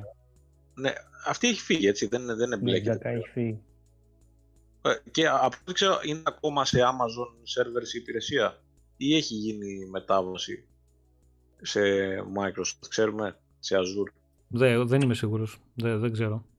Δεν ξέρω, μην πω αλλαγή. Δεν είμαι σίγουρος. Θεωρώ, ε, θεωρώ δεδομένο ότι θα έχουμε, δηλαδή ό- όπως το έχουμε αναλύσει μέχρι τώρα, θα έχουμε μετασχηματισμό και των, των υπηρεσιών και των δύο εταιριών. Δηλαδή θα έχουμε αναμόρφωση ολική, πιστεύω. Παιδιά, ε, για να, αν μιλήσουμε τώρα για value, στα, για την αξία ε, σ- στα πακέτα, ουσιαστικά συγκρίνουμε το Game Pass, που είναι μια υπηρεσία, ε, συγκρίνουμε το, Ga- το, Playsta- το PS Now με το Game Pass, που είναι μια υπηρεσία που περιλαμβάνει την αντίστοιχη του PS Now. δηλαδή, ε, με ολόκληρο το Game Pass συγκρίνουμε ένα κομμάτι του Game Pass. Δεν, είναι, δεν στέκει γιατί το cloud gaming ουσιασ- ουσια- ουσιαστικά είναι game streaming το PlayStation Now, ενώ στο Game Pass υπάρχει το αντίστοιχο game streaming σε service που είναι μέσα στην ίδια, τη- στην ίδια τιμή. Δηλαδή είναι ήδη παραφουσκωμένη και υπερτιμημένη η υπηρεσία του PlayStation Now. Δεν υπάρχει λόγος σύγκρισης. Αυτό Μμμ. λέω ότι δεν είναι. Απλά αν συνεχίσει, ναι, έχεις δίκιο σε αυτό και βλέπω ότι αν συνεχίσει η Sony ρε παιδί μου τη, την πολιτική αυτή πάει να μπλέξει σε, σε, σε θέματα τώρα που δεν το έχει και πολύ και δεν μας έχει συνηθίσει δηλαδή να έχει πάρα πολλές υπηρεσίες διαφορετικές με παρόμοια χαρακτηριστικά που θα τις τρέχει ταυτόχρονα και να μπερδέψει στην ουσία την αγορά ενώ η Sony ξέρεις μας έχει συνηθίσει σε πιο ε, straightforward συνήθως πολιτικές το ρε κάνει παιδί η μου Microsoft ναι αυτό. η Microsoft κάνει τέ- κάτι τέτοια πράγματα δηλαδή η Sony έχει αυτό είναι πάρτο τέλος ε, δεν έχει λίγο από εδώ streaming και βάζω παιχνίδια ενώ από εδώ παίρνεις τα παιχνίδια και έτσι και αλλιώς και αλλιώτικα και να μην ξέρει ο κόσμος που, που του πάνε τα τέσσερα. Δεν μας έχει συνηθίσει έτσι και βλέπω ότι ε, κάτι από τα δύο πιθανότατα ή θα κάνει μια πολύ μεγάλη ε, μάζοξη σε όλα αυτά και να τα κάνει μία υπηρεσία με το όνομα δεν ξέρω PS Now, δεν ξέρω πώς και να βάλει μια normal τιμή τα οποία θα περιλαμβάνει τα πάντα όπως είναι π.χ. το Game Pass Ultimate ε, ή κάτι από αυτά θα σταματήσει. Δεν πιστεύω ότι η Sony θα παραμείνει με τόσες πολλές διαφορετικές υπηρεσίες στην αγορά και να σπρώχνει τον κόσμο και να φτάσει σε σημείο που έχουν φτάσει πάρα πολλοί φίλοι του Xbox ή πάρα πολλοί από αυτούς που θέλουν να μπουν στο ecosystem του Xbox που να μην ξέρουν τι πρέπει να αγοράσουν, τι πρέπει να βάλουν, τι πρέπει να πληρώσουν, πόσο θα ισχύει αυτό που θα πληρώσουν, τι, τι θα πάρουν από αυτό που θα πληρώσουν και να μπει σε μια τέτοια πολιτική που προσπαθεί να ξεμπερδευτεί και να βγει από όλο αυτό το, το, το κικαιώνα που έχει μπει η Microsoft η ίδια. Ε, δεν νομίζω ότι θα πάει να βγάλει τα μάτια μόνο της Sony. Ναι, αλλά πρόσεξε, να δεις. Η Sony, παρόλο που ξεκίνησε πρώτη, το, άνοιξε πρώτη το χώρο των streaming ε, Χαλή, Χαλή, ένα δευτερόλεπτο, ε; ένα δευτερόλεπτο για να συνεχίσεις. Ε, Βαγγελή, ναι. ο φίλος ναι. μας ο Κώστας λέει μπήκα να πω μια καλησπέρα, θα σας ακούσω κονσέρβα, προτίμησα να δω την ΑΕΚ, ο ηλίθιος. Την έβλεπα όση ώρα, μιλάμε, όση, ώρα μιλά, όση ώρα μιλάμε, το έχω σε δεύτερο παράθυρο. Τα είδα για τα, τα είδα τα γκολ. Κωστάκι, α, μην τα ξανά. τώρα για τα πανηγύρια και δεν το σήκωνα. Κωστάκι, μην το ξανακάνεις αυτό το λάθος, είδες δεν σου βγήκε σε καλό. Να βλέπεις κονσέρβα την ΑΕΚ για να κερδίζει έτσι. Πάνω καλησπέρα κιόλας. Δεν, δεν ξέχασα να σου πω. Να είσαι καλά, ρε, Ρετρόπολης. Κάναμε και, ωραίο, ωραία κουβεντούλα τις προάλλες. Και περαστικά μα για, για την ήττα. Α, νόμιζα μιλάει ακόμα στον Κώστα. Εγώ σκέφτομαι την ΑΕΚ ακόμα. χαιρετίσματα, στο, χαιρετίσματα στο Ρετρόπολης μας ακούει και εμάς και. Βασικά χαιρετίσματα σε όλα τα παιδιά που με έχουν χαιρετήσει. Δεν έχω δώσει χαιρετίσματα. Δεν πήρα την, ε, πρωτοβουλία να μιλήσω με το chat. Όσοι έχουν χαιρετήσει. Δικό σου. Ανταποδίδω. Πώς δίνει το μικρόφωνο; Τώρα, τα χάσα. Τώρα τα χάσα. Τώρα τα χάσα. Ευχαριστώ εκ των υστέρων. Ε, Βαγγέλη, έχεις βάλει ποτέ Game Pass; Έχω Game Pass. Τι εννοείς; Ε, όχι, ε, σε κονσόλα, όχι στο PC. Ε, είχα βάλει όταν είχα το One S, το οποίο στη συνέχεια το πούλησα, σχεδόν το χάρισα βασικά στον αδερφό της κοπέλας μου. Γενικότερα σαν υπηρεσία πώς σου φαίνεται; Πες λίγο έτσι την άποψή σου και εσύ. Και είναι σημαντικό ότι έχεις και άποψη για το PC που, που θέλω να ακούω ε, από ανθρώπους που ασχολούνται με το PC. Ε, εμένα, για μένα είναι πολύ σημαντικό γιατί εσύ προφανώς θα έχεις και Steam, θα έχεις από τη στιγμή που παίζεις και πάρα πολύ σε PC, θα έχεις θα έχεις δει, θα έχεις δει και τις υπόλοιπες υπηρεσίες αυτές. Αυτή τη στιγμή έχω τα πάντα πλην ε, τις υπηρεσίες της Nintendo την οποία δοκίμασα στο trial, στο trial και δεν έβαλα. Έχω φαντάσου μέχρι Ubisoft Connect. Μπορώ να σου πω για όλα. Ωραία. ε, Άρα παίζεις όλη μέρα Flight Simulator, έτσι. Έχω παίξει Flight Simulator, αλλά η αλήθεια είναι ότι ε, έγραψα και το άρθρο που γράψαμε στο VG με τα αγαπημένα μας παιχνίδια της χρονιάς. Το έβαλα το Flight Simulator στα honorable ε, mentions, γιατί θεωρώ ότι είναι από τα παιχνίδια που ξεχώρισαν μέσα στη γενιά, αλλά δεν έπαιξα καθόλου. Γιατί όπως οι περισσότεροι πήρα το αεροπλάνο, πέταξα πάνω από το σπίτι μου και μετά το απεγκατέστησα. Νομίζω, νομίζω ότι, Βαγγέλη, αυτό το παιχνίδι είναι τα μαμ για αυτούς που θέλουν να το παίξουν σε κονσόλα με πολύ πολύ πιο απλούς χειρισμούς. Δηλαδή, μόνο κουνάω το αεροπλάνο, πατάω έναν αυτόματο έχει... πιλότο και το προσγειώνω. δηλαδή, έχει, controller, έχει controller mode. Έχει, έχει. έχει. controller. έχει. Απλά νομίζω ότι θα γίνει πολύ πιο απλός γενικά ο χειρισμός του και οι επιλογές που θα σου δίνει στην κονσόλα. Δεν νομίζω ότι θα σου πετάει αυτό. Εγώ νομίζω θα είναι ίδιο, identical είπαν ότι δεν θα το θυσιάσουν. Χθες βγήκαν και το είπαν. Το είπαν, ναι. Ε, εντάξει, χαιρετίσματα. Θα είναι, στα... θα είναι προσιτό, θα είναι προσιτό, είπαν, αλλά δεν θα θυσιάσουμε τη simulator εμπειρία. Εντάξει, παιδιά, το, το Flight Simulator, το Flight Simulator ε, είναι, παίρνει οριακά τον χαρακτηρισμό video game, έτσι. Είναι κάτι πολύ παραπάνω από video game και αυτό που κάνει και σε τεχνικό κομμάτι, ας πούμε, τον τρόπο δηλαδή που κάνει παιχνίδι, τα Bing Maps, ναι, ε, ναι. σε τέτοια κλίμακα δηλαδή. Ε, αλλά και οι μηχανισμοί που έχει, που αν έχεις το κατάλληλο hardware, τα κατάλληλα περιφερειακά, μπορείς να φτάσεις να προσωμιώσεις ε, actual flight simulation, ξέρω εγώ, που ναι, ναι, οι υπολογιστές που εκπαιδεύουν πιλότους κάνουν εκατομμύρια, ξέρω εγώ, και εσύ το έχεις με ένα PC και αν γίνει και με την κονσόλα, φαντάσου τώρα γιατί επίτευγμα μιλάμε. Ε, απλά... Και επιτέλους δουλεύει και το cloud, ε. Επιτέλους δουλεύει και το cloud. Με μια κονσόλα λέω και ένα ευρώ. Ναι, ναι. ναι. Και επιτέλους, λοιπόν, επιτέλους Ευαγγέλη, είδαμε και το cloud, το πώς μπορεί να λειτουργήσει και να βοηθήσει επιτέλους στην ανάπτυξη ενός παιχνιδιού. Το ναι, είδαμε. Τα λέγαμε όταν είχες Εδώ είδαμε τα πραγματικά σύννεφα με το Fight Simulator. ναι, ναι. Ε, όχι, μου το λέω πάνω μάλλον γιατί όταν είχε έρθει καλεσμένο στο δικό μας το podcast, ε, του, είχα κάνει, του είχα θέσει το ίδιο ερώτημα για το πώς αξιοποιείται τελικά ο Azure στο, ε, ε στο gaming. είναι ένα πάρα πολύ καλό παράδειγμα. Ναι, είναι και το πρώτο το τόσο μεγάλο παιχνίδι, το ναι. οποίο, το, το οποίο παιδιά, όχι, όχι το υλοποιεί. Το, άστο, άστο, αυτό, αυτό ήταν η τραγωδία ίδια, άστο αυτό. Δεν υπάρχει crackdown παιχνίδι για μένα, άσε με. Αυτό έπρεπε να έχει ακυρωθεί το λοιπόν, παιχνίδι. Τέλος. Τώρα, επειδή, επειδή με ρώτησε για την εμπειρία μου στο PC, ε, ήθελα να το πω αυτό γιατί ε, έχω παίξει πρόσφατα, ειδικά με το Medium κάθισα και σάπισα και η εμπειρία που είχα στο PC είναι εκπληκτική. Δηλαδή, μου αρέσει πάρα πολύ ε, το plug and play που έχουν τα controller, ακόμα και με DualShock. Mm-hmm. δηλαδή, βάζεις DualShock και παίζεις με Xbox, παίζεις Xbox κανονικά και έχουν βάλει στα παιχνίδια του Xbox το layout του DualShock, ξέρω εγώ, σε κάποια παιχνίδια. Ναι, ναι, ναι. Ε, είναι οι χαρές του PC αυτές. Μου αρέσει πάρα πολύ ε, το Windows Game Bar, πώς το έχουν ενσωματώσει και πώς συνεργάζεται με το application του Xbox. Οπότε mm-hmm. πατώντας το guide στο, στο χειριστήριο, σου ανοίγει ένα μενού το οποίο σου έχει πάρα πολλές επιλογές. Ε, και, και το στείνεις όπως γουστάρεις αυτό. Πολύ ωραίο. Ναι.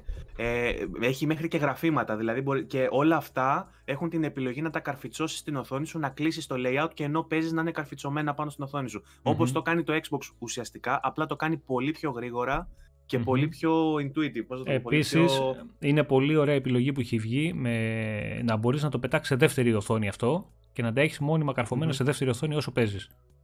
Έτσι, έτσι κάνω. πολύ ωραία. ναι, ναι, έτσι κάνω. Έχω, έχω διπλό setup, δύο monitors έχω τώρα, εκεί που το έχω τώρα το PC, γιατί παλιά το είχα στο σαλόνι για να παίζω σε 4K.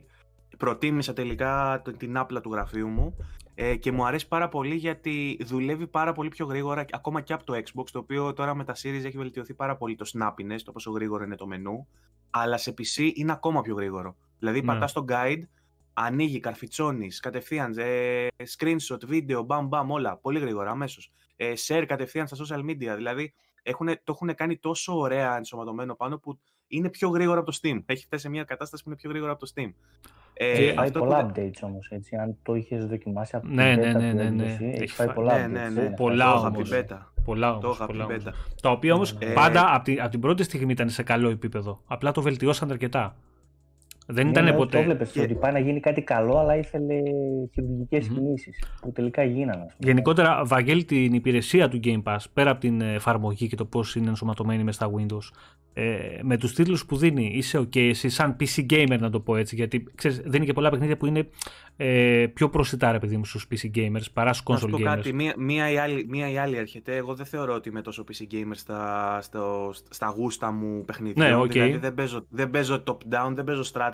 Ε, ο Πάχος στα μεδίρια, μα τα ακούσει αυτά, γιατί μου λέει παίξε Desperados, παίξε. Ναι, ναι, ναι, ναι, ναι εντάξει, κλασικά. Ο, ναι, Gears Tactics ας πούμε και αυτά, ε, δεν, δεν είναι το είδος μου. Ε, στο Game Pass για παράδειγμα έπαιξα πάρα πολύ το Gears, επειδή το είχα δει στο One S για παράδειγμα που καμία σχέση και τώρα έχω RTX κάρτα, οπότε είδα Ray Tracing από πέρσι, πριν το δούμε στο Series X.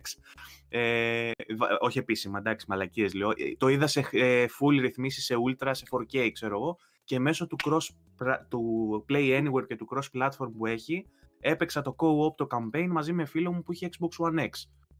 Εγώ αυτές ναι, τις ναι, κινήσεις ναι. που κάνει η Microsoft τις εκτιμώ πάρα πολύ. Γιατί ε, ε, δείχνει ε, στην πράξη ότι είναι ενωτική ρε παιδί μου και ότι συνδέει πλατφόρμες και τα λοιπά. Όσο και αν μπορεί να περνάει στον ντούκου γιατί τα PC ουσιαστικά είναι πλατφόρμα της Microsoft με τα Windows, το ότι εγώ δεν είχα κονσόλα σε εκείνη τη χρονική περίοδο και μπόρεσα να παίξω με τον φίλο μου που έχει Xbox στην άλλη άκρη της Ελλάδας και είχα μια τόσο τέλεια εμπειρία στο campaign, ας πούμε, γιατί παίξαμε co-op campaign. Ναι, ναι. Εγώ το εκτιμώ. Και, και το chat, γιατί το συνδέω και με την κουβέντα που έχουμε κάνει Και το party που κάναμε ήταν τέλειο. Δηλαδή ήταν ο άλλος στη Ρόδο, ξέρω εγώ, σε ένα χωριό της Ρόδου και μιλούσαμε με το chat και είχα τέλειο κρίσταλο ήχο φωνή. Παίζαμε ένα παιχνίδι campaign που συγχρονι... ε, συγχρόνιζε με το PC με την κονσόλα του και παίζαμε ιστορία ταυτόχρονα. Όλο αυτό, σαν εμπειρία συνολικά, εμένα με έκανε. Είμαι sold, παιδί μου. Δηλαδή θεωρώ τα καλύτερα λεφτά που δίνω σε υπηρεσία τα δίνω στο Game Pass. Αλλά για να σου απαντήσω σε αυτό που με ρώτησε στην αρχή για το library, είναι τελείως θέμα γούστου. Ε, έχω δει δηλαδή μήνες που έδωσε παιχνίδια στους κονσολάδες σε εσάς ε, και δυσαρεστήθηκα γιατί λέω το ήθελα και εγώ αυτό ρε γάμο. Το εντάξει, π.χ.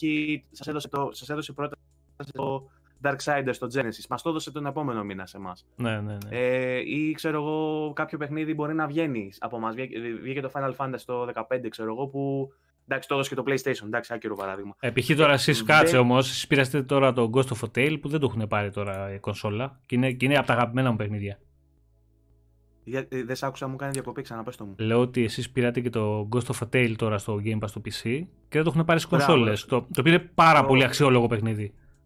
Είναι φοβερό, το έχω γράψει review αυτό, αλλά το είχα παίξει στο PS4, καμία σχέση στο PC, πολύ πιο ωραίο εννοείται.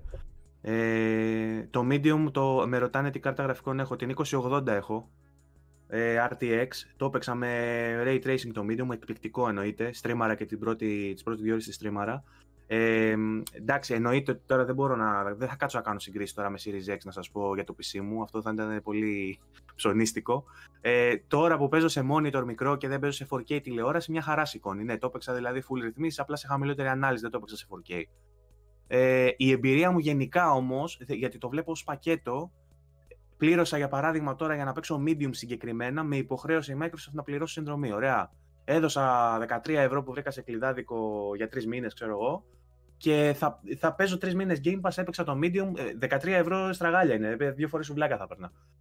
Και επαιξα Medium και θα παίξω, ξέρω εγώ, και πόσα άλλα παιχνίδια. Που ουσιαστικά αυτό κάνω, ρε παιδί μου. Είμαι διαλυματικά χρήστης. Ε, ε, σωστό είναι αυτό. Εγώ το έχω τονίσει πολλές φορές αυτό. Δεν χρειάζεται να έχεις 12 μήνες με Ναι, δηλαδή παίρνω ένα, τρίμηνο, παίρνω ένα τρίμηνο και αυτό το τρίμηνο είμαι Xbox Παίζω μόνο στην πλατφόρμα. τελειώνει αυτό, βάζω Connect, παίζω ε, Assassins και Immortals και τέτοιο. Τελειώνει αυτό, βάζω άλλη. Δηλαδή πρέπει να κινείσαι και λίγο έξυπνα σαν καταναλωτής, αν θες να κάνεις το απόλυτο value. Δεν μπορείς να, να τυφλά να αγοράζεις μια συνδρομή.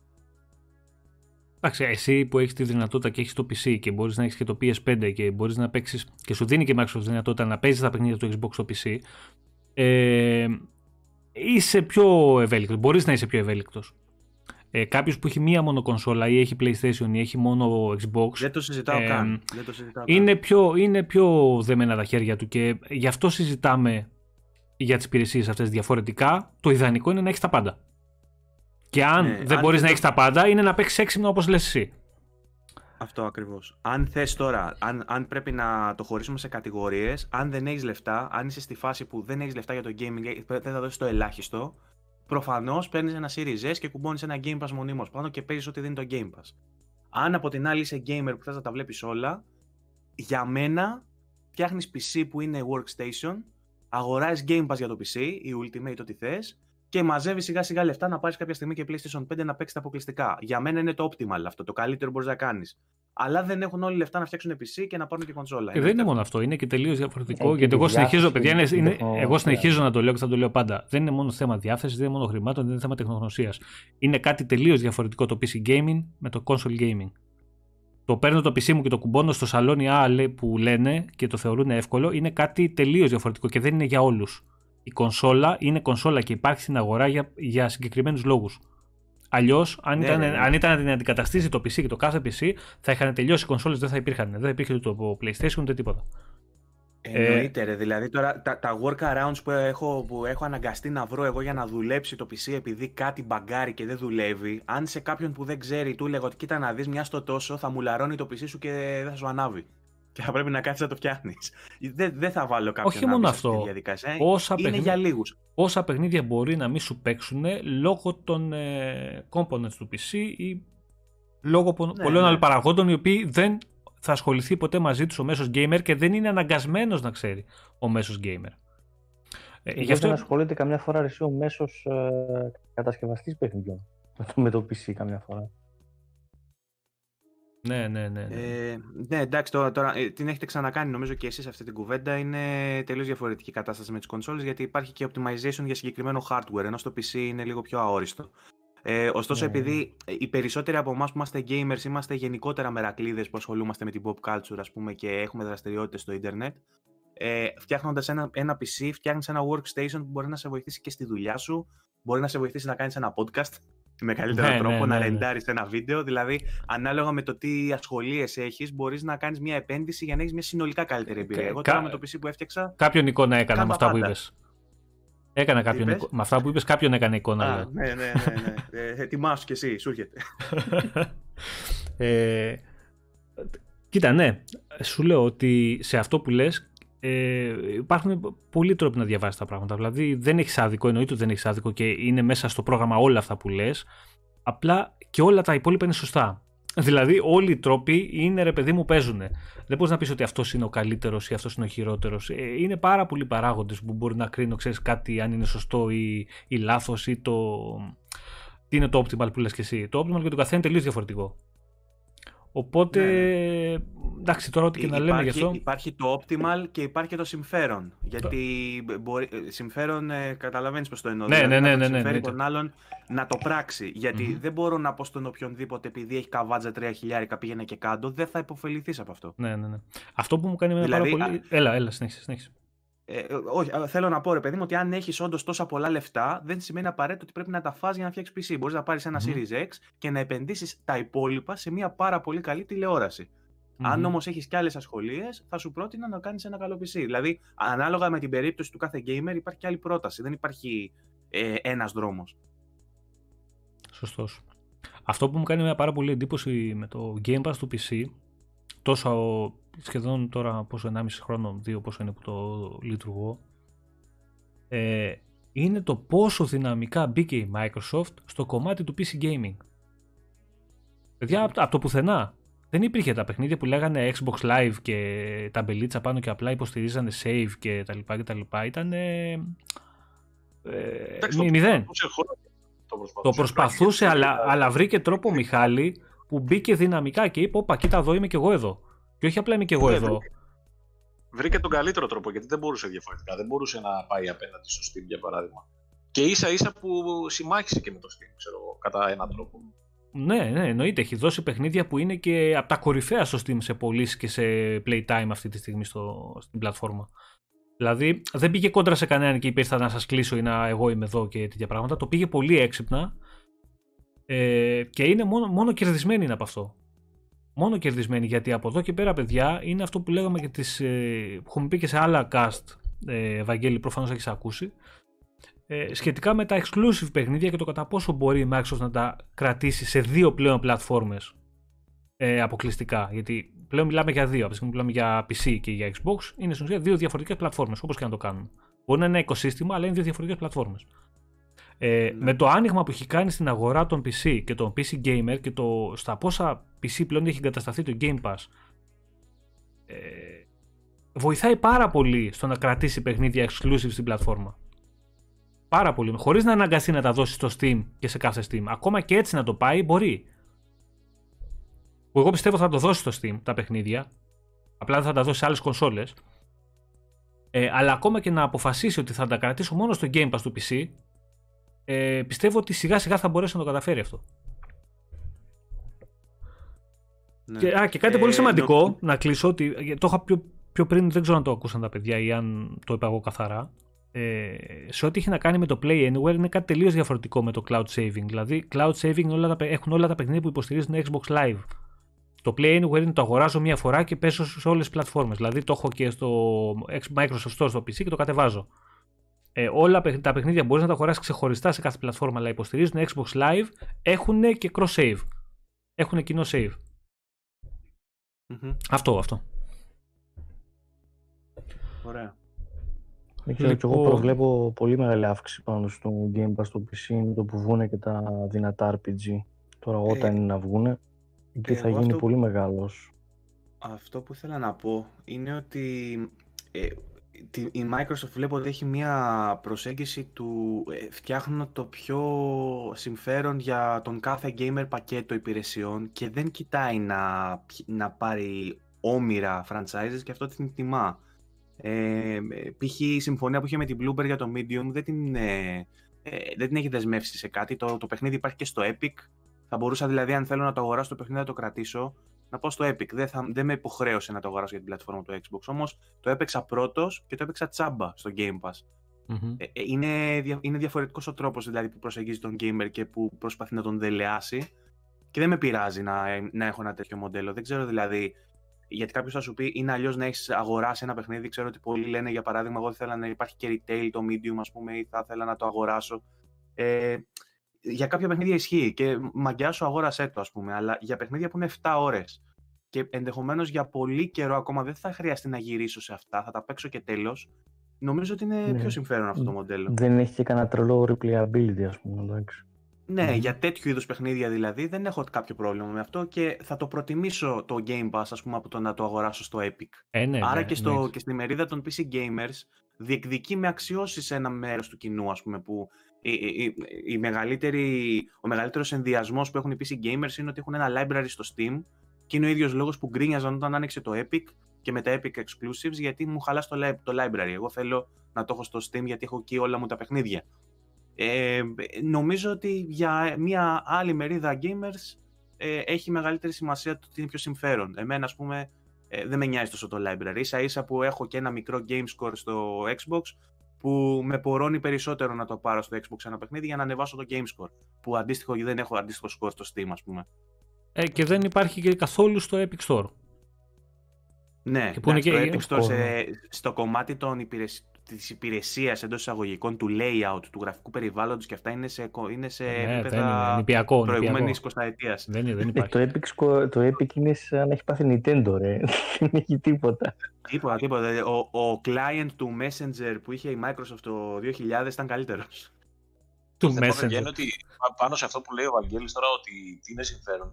Άσχετα που πολλοί ας πούμε με την είδηση του ότι θα έρθει το Epic Game Store κτλ. κτλ ε, βγήκαν όλοι οι Steam fanboys, αν υπάρχει τέτοιος όρος τέλος πάντων. Είναι κάποιοι οι οποίοι είναι κολλημένοι Ε, τρελά. PC Master Race μας λένε.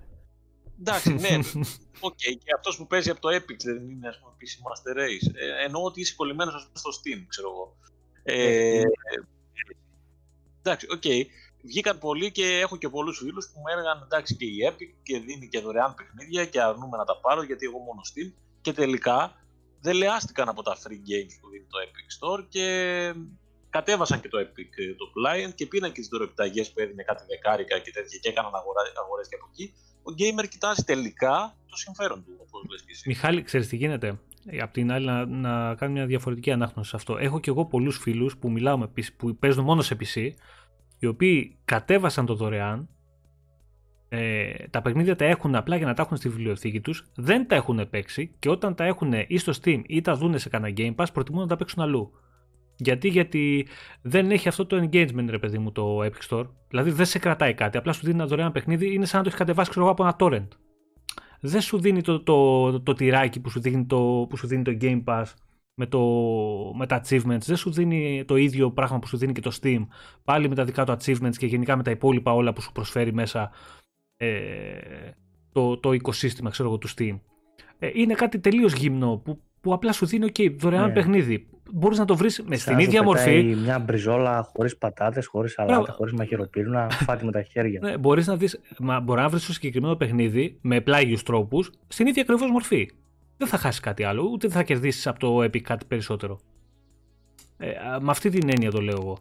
Ότι είναι πολύ περιορισμένο. Σου δίνει με τον τίτλο, αλλά αυτό όπως το είπε ο Κώστας, ρε παιδί μου. Δηλαδή, πο- πολύ, είναι πολύ γυμνή όλη η υπηρεσία. Είναι πολύ γυμνή. Και, και Εγώ 10 η ώρα συνήθως βάζω παραδείγματα με φαγητά. Είναι ο- ώρα Α, φαγητού ο τώρα. Χρήστο λέει, βλέπεις λέει, πως τα achievements τελικά είναι, α- πώς τα achievements δεν είναι αδιάφορα. Εννοείται ότι δεν είναι αδιάφορα. Ούτε τα trophies, ούτε τα achievements. Ούτε... Εγώ ξέρω πάρα πολύ κόσμο που παίζει παιχνίδια μόνο και μόνο επειδή έχουν achievements και trophies. Αν δεν είχαν, δεν θα τα κουμπάγανε καθόλου και μπορεί να είναι παιχνιδάρες.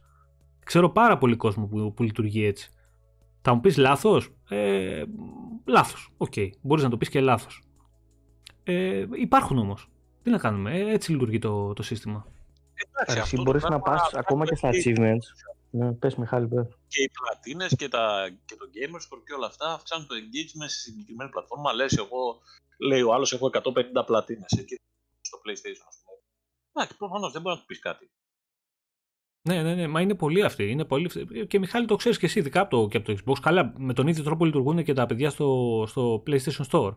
Που αγοράζουν πάρα πάρα πολύ ε, μικρά indies παιχνίδια ε, τα οποία είναι εύκολα Platinum ή εύκολα χιλιάρια, ξέρω εγώ.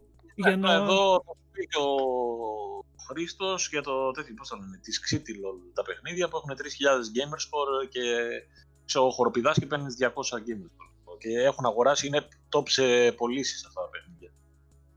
Εντάξει, ναι, αυτό κάτι δείχνει από μόνο του. οι, οι άνθρωποι βγάζουν άπειρα λεφτά. Άπειρα λεφτά. Ε, Είναι παιχνίδια τώρα που παίζει να μαζευτούμε εμείς μεταξύ μας να τα φτιάξουμε. Να βάλουμε, ξέρω εγώ, 5.000 gamers ξέρω εγώ, μέσα με update πώς το κάνουν και να βγάζουμε λεφτά. Πολλά λεφτά όμως, έτσι. Σου λέω, ε, πες να δεις, πώς βγαίνουν; Στα top sales να δεις, ε, υπάρχουν παιχνίδια που δεν θα πιστεύεις στα μάτια σου και οφείλεται στο, στα achievements. Ουφ, μάλιστα. Λοιπόν. Ε, εγώ τα χρησιμοποιώ πάντως και για άλλους λόγους. Δηλαδή μπορεί να πάω στην καρτέλα των achievements για να δω τα έχει καμιά φορά σε σειρά του τι έχεις παίξει τελευταία και βλέπω ας πούμε τι έπαιξα προ-προ τελευταίο. Έχει και, τα, έχει και τα leaderboards. Έχει, έχει και τα leaderboards που βλέπεις τι κάνουν οι φίλοι και μετράς τα e-cock. Ναι, ναι, ναι, ναι, ναι. λίγο εκείνα τέλος πάντων. Αλλά έχει, θέλω να πω, και χρηστικότητα ενημέρωσης και ιστορίας, ας πούμε, personal. Πάντως υστερεί το PC σε αυτό το κομμάτι. Δηλαδή το social, ε, social κομμάτι του, του live και των achievements και αυτά δεν, ε, πρέπει να μπει σε, μια άλλη, σε ένα Xbox Companion, μια άλλη εφαρμογή ε, και να τις λειτουργείς ε, ταυτόχρονα για να βλέπεις τα πάντα. Πιστεύω έχει δρόμο δηλαδή να, για να, η εφαρμογή του Xbox στο PC έχει και δρόμο ακόμα για να γίνει. Ε, δεν, έχουν, δεν ξέρω τι έχουν πάθει με τις εφαρμογές. Η εφαρμογή του Game Pass παίζει πολύ καλά στο PC. Απλά θέλει πολλές αναβαθμίσεις, δηλαδή θέλει λίγο μάζεμα. Απ' την άλλη, την εφαρμογή του, των κινητών την κάνανε ένα μπάχαλο. Ξύλωσα... Δεν είναι και τα achievements. Σου στείλε τις προάλλες, Ξύλωσα... πανικόβλητος μήνυμα, στέλνω στον καφετζή και του λέω «Καφετζή, δεν βρίσκω τα achievements, ρε, τι έγινε, τόσο καιρό έχω να μπω». Και μου λέει, κατέβασε, λέει, third party εφαρμογή για να τα βλέπεις και είναι καλή και τέτοια. Εδώ, εδώ ρε, εσύ έκαναν τέτοιο, πώς το λένε, αφέ... Καλά, το τραγικό είναι ότι αφαίρεσαν το store. Το store, το... το store, παιδιά, είναι δυνατόν. Να μην μπορείς να κάνεις redeem από την εφαρμογή κωδικό. Μα το κάναμε τόσα χρόνια, ακόμα και αγορές κάναμε. Δηλαδή, εντάξει, τραγικό. Δεύτερο βασικό. Ε, σου έχει, ας πούμε, ξέρω εγώ, για μερικές μέρες αφαίρεσαν και τη δυνατότητα να κατεβάζουμε στην κονσόλα. Δεν ξέρω αν το είδατε αυτό. Δεν το είχα παρατηρήσει. Κώστα, με μαζί αυτό. Που ε, μου είχες πει ότι είχες πρόβλημα, αλλά νομίζω ήταν bug μόνο σε σένα. Δεν ξέρω αν ήταν γενικό. Ήταν γενικό, ήταν γενικό, το έφτιαξαν τελικά. Αλλά γίνεται λίγο ό,τι να είναι. Κοίτα, πάντως για τις εφαρμογές που κράζουμε, δεν ξέρω εγώ, ήταν λες και ήταν συνεννοημένοι και της Sony και της Microsoft. Οι νέε του εφαρμογές είχαν αφαιρούμενα στοιχεία αντί για να προσθέσουν στοιχεία. Ήταν πολύ περίεργο. Δηλαδή δεν είναι τυχαίο νομίζω αυτό το πράγμα που έγινε. Και μπαίνουν τώρα τα στοιχεία ξαφνικά με update σιγά σιγά. Που πάλι στο επόμενο update δεν θα δούμε το store και τα achievements. Ίσως θα ναι, δούμε ναι, στο ναι. παραεπόμενο. Από την άλλη, στο... παιδιά, η εφαρμογή που έφτιαξε το PlayStation για το κινητό είναι φοβερή, ε. Είναι φοβερή. Ε, αισθητικά, σε λειτουργίες έκανε strip down τρελό. Δηλαδή, ναι, με αυτό λέω. Στην... δεν είναι τυχαίο ότι έχουν αφαιρεθεί στοιχεία. Κάτι πέσει το. Ε, βγάλ... Καταρχάς τον τοίχο τον βγάλανε που είχε το PlayStation 4 και μπορούσες να βάλεις φωτογραφίες, να γράψεις, να κάνεις like στον άλλον comments κτλ. που ήταν στα social media, ας πούμε, που mm-hmm. δεν το χρησιμοποιούσαν πολύ, αλλά ήταν ενδιαφέρον. Ρε παιδί μου, ήθελα να παίρνω το Platinum και να το δείχνα στη μερούλα να χαιρόμουν, ξέρω εγώ, που είμαι τόσο καλός gamer. Δεν μπορώ να το κάνω πλέον. Ε, δεν μπορείς, ε, τι άλλο να σου πω τώρα. Ε, καταρχάς έχει τρελό πρόβλημα το PlayStation με το PSN γενικότερα, δεν μπορείς να συνδέσεις κάρτες ε, πιστοτικές. Πρέπει να αγοράζεις μέσω PayPal ας πούμε ή, ε, δουλεύει με πολύ συγκεκριμένες τράπεζες, δεν μπορείς να βάλεις καινούριο payment method. Ε, μιλάμε τώρα για τρελά πράγματα και στο launch ακόμα περισσότερα. Καθώς προχωράει ο καιρός ψιλοσώζεται. Ε, αισθητικά τη φτιάξανε πολύ την εφαρμογή και γίνεται το είναι, είναι, πολύ, είναι πολύ όμορφο, πολύ όμορφο, ναι. Αλλά και γρήγορη. πράγματα. Τώρα, τώρα μου διαφεύγουν κιόλας γιατί είμαι στρεσαρισμένος που έχω βγει live. Αλλά είναι πολλά τα πράγματα που λείπουν. λοιπόν, για να σε απαλύνουμε από το στρες σου και να έρθεις λίγο να ηρεμήσεις. Να πούμε ότι σιγά σιγά παιδιά θα το κλείσουμε. Όχι σιγά σιγά, γρήγορα γρήγορα. Γιατί πάει να παίξει... Δεν είπαμε για Γιάκουζα βέβαια, αλλά τέλος Α, όπα, όχι. Τώρα θα το πείτε. Δεν έχει να το περάσουμε. Πήγα να πω ότι πάνω που παίζει ξανά η εισαγωγή του Γιάκουζα να το κλείσουμε, αλλά δεν θα το κλείσουμε. Ξεκίνα εσύ και να συμπληρώσει ο Μιχάλης γιατί με ρωτήσαν τα παιδιά κιόλα. Ρωτήσαν, ρωτήσαν, ρωτήσαν τα παιδιά πριν στο chat, αξίζει το Γιάκουζα που το βλέπαν από πίσω; Και, και ήθελα να πω ότι θα αφήσω να μιλήσουν τα παιδιά στο τέλος. Και δεν το είπα. Εγώ μια εισαγωγή σε αυτό. Εγώ, εγώ θα μιλήσω ως άνθρωπος που το γνώρισα πολύ πρόσφατα το, το, Γιάκουζα. Έτσι. Ωραία. Ε, έχω ξαναπεί ότι το έκραζα γιατί είμαι λίγο αντίθετος στα παιχνίδια με quick time events. Δηλαδή αυτό έβλεπα και με ξένιζε. Ε, ναι, αλλά τελικά ε, έχει λίγα quick time events. Είναι... Ναι, και εντάξει, δεν έχει βασικά. Εγώ στο Yakuza 7 μπορούσαμε να τα απενεργοποιήσουμε κιόλας εντελώς. Έδωσαν αυτή τη δυνατότητα. Ε, εγώ αυτό που Λοιπόν, τα ξεκίνησα λόγω Game Pass. Είμαι ξεκάθαρος, δηλαδή δεν θα τα έπαιζα διαφορετικά. Ξεκίνησα από το 0 που μπήκε πρώτο, έπαιξα το 1 και το 2, έπαιξα τελικά το 7, τώρα είμαι στη φάση που παίζω το 3, αλλά εντάξει έχει λίγο ζόρι λόγω γραφικών κτλ. Η, η σειρά αξίζει γιατί έχει φοβερό story. Είναι...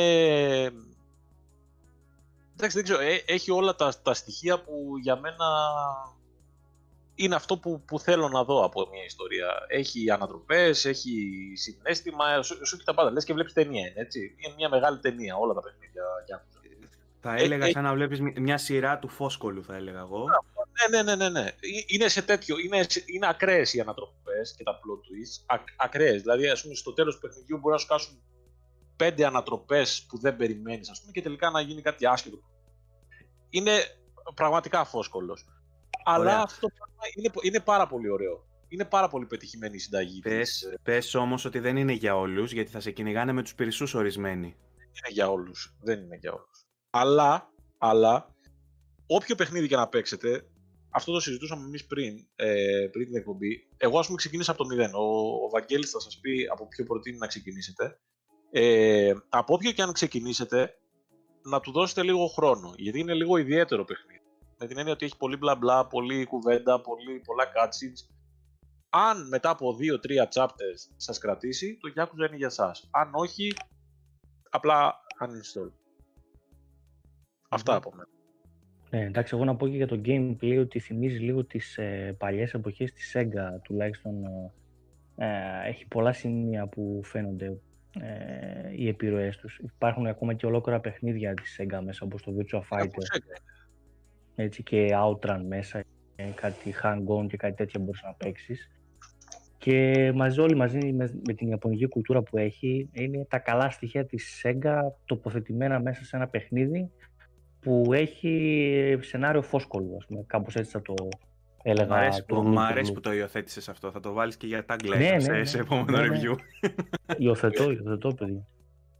Ε, κοίτα, ε, υπάρχει αυτό το Japanese cringe, cringeness, cringiness, δεν ξέρω πώς να το πω. Είναι cringe, τέλος πάντων, τε, σε, που αν κάποιος ε, δεν είναι εξοικειωμένος με την Ιαπωνέζικη κουλτούρα, αν δεν έχει δει anime, αν δεν έχει παίξει JRPG, αν δεν γενικότερα με τους Ιάπωνες, αν δεν ξέρει τι μπορεί να σημαίνει να είσαι Ιάπωνας ή ε, τι σημαίνει να βλέπεις Ιαπωνέζικο stuff, ε, θα βρεθεί αντιμέτωπος με διάφορες ε, αποστολές που μάλλον θα το ξενήσουν, τύπου ε, ε, βοήθα έναν γέρο που κυκλοφορεί με πάμπερς μέσα στο, στο κέντρο της πόλης, ε, κάτι γιακουζέοι οι οποίοι έχουν φετίχ να δίνονται μωρά και να τους ε, χαϊδεύουν οι maids, ξέρω εγώ. Μιλάμε για και πιο ακραία. Εντάξει, ναι, εγώ θα ήθελα πάνω σε αυτό να πω να μην φοβάται ο κόσμος αν ε, τον ξενίζουν αυτά, να το δει από την άποψη την ιστορική, γιατί είχα ακούσει και ένα podcast που κάνατε στο Βίντεο 24 και το έχεις αναφέρει εσύ νομίζω το πώς αντιμετωπίζει και την αμερικάνικη pop κουλτούρα, πώς τη βλέπουν οι Ιάπωνες, mm-hmm. αν θυμάμαι καλά, Βαγγέλη. Ε, ναι, οπότε ναι. να τα αντιμετωπίζει όλα αυτά ως και μια ιστορική αναδρομή από την πλευρά της Ιαπωνίας ό,τι βλέπει. Δηλαδή, okay, μπορεί να φαίνεται περίεργο, αλλά είναι πολύ χρήσιμο να μάθεις, ξέρω εγώ, πώς βλέπουν αυτοί κάποια πράγματα. Γιατί είναι, πώς το πω, είναι πολύ de facto, έτσι όπως θα δείχνει, ότι okay, αυτοί έτσι είναι εκεί πέρα. Ε, ναι, υπάρχει ένας ελαφρύς έτσι ρατσισμός, θα μπορούσε να πει κανείς, μας βλέπουν δηλαδή ναι, ως... το έχουν, ε... αλλά άμα είναι υπαρκτό, γιατί να μην το δεις όμως. Είναι ρε παιδί μου, με τον, με τον ίδιο τρόπο που εμείς τώρα συζητάμε και σου λέω ότι είναι παράξενο να βλέπεις γέρους με πάμπερτς μέσα στο κέντρο της πόλης, ε, για αυτούς είναι νόρμα, ξέρω εγώ. Ε, τους φαίνεται παράλογο το ότι είχαμε κάνει θεό το Michael Jackson, ας πούμε, και ότι ε, επιχείρησε αυτός να αλλάξει το χρώμα του δέρματός του για να κάνει φιτίν και υπάρχει αποστολή στο Γιάκουζα που ε, υπάρχει ένας σωσία του Μάικλ Τζάξον, ξέρω εγώ, μέσα στην πόλη και τον βοηθάς. Ε, ε, τρελά πράγματα, εντάξει, δεν υπάρχει. Ε, ε κάνουν σημαντικές αναφορές στην pop κουλτούρα τη δυτική, όμως περισσότερο κάνουν αναφορά στη δική τους την κουλτούρα και είναι αυτοσαρκαστικό παιχνίδι και ασκεί σάτυρα σε πολλούς τομείς στην, στην Ιαπωνική κουλτούρα σε διάφορα ε, σε διάφορους τομείς της τέλος πάντων. Ε, είτε είναι σε πολιτικό επίπεδο, είτε είναι σε κοινωνικό επίπεδο. Κάνει πολύ σκληρή κριτική σε αυτά που πιστεύουν οι Ιάπωνε. Ενώ ταυτόχρονα. Ιδιαίτερα ναι. Είναι, είναι ε, πάρα πολύ εχμηρό σε πολλά πράγματα. Μπράβο. Ενώ ταυτόχρονα είναι και μία οδή στον καπιταλισμό. Έτσι. Το Zero ξεκινάει, για παράδειγμα, αντί να σου έχει αίμα όταν βαράς του άλλου, βγαίνουν χαρτονομίσματα. Ας πούμε, γιατί είναι την εποχή που ήταν η οικονομική φούσκα Ε, στην Ιαπωνία που πέσαν τα πολλά λεφτά, ε, βλέπε Πασόκ στην Ελλάδα, ξέρω εγώ, τσοβόλα εδώ στα όλα, τέτοια φάση.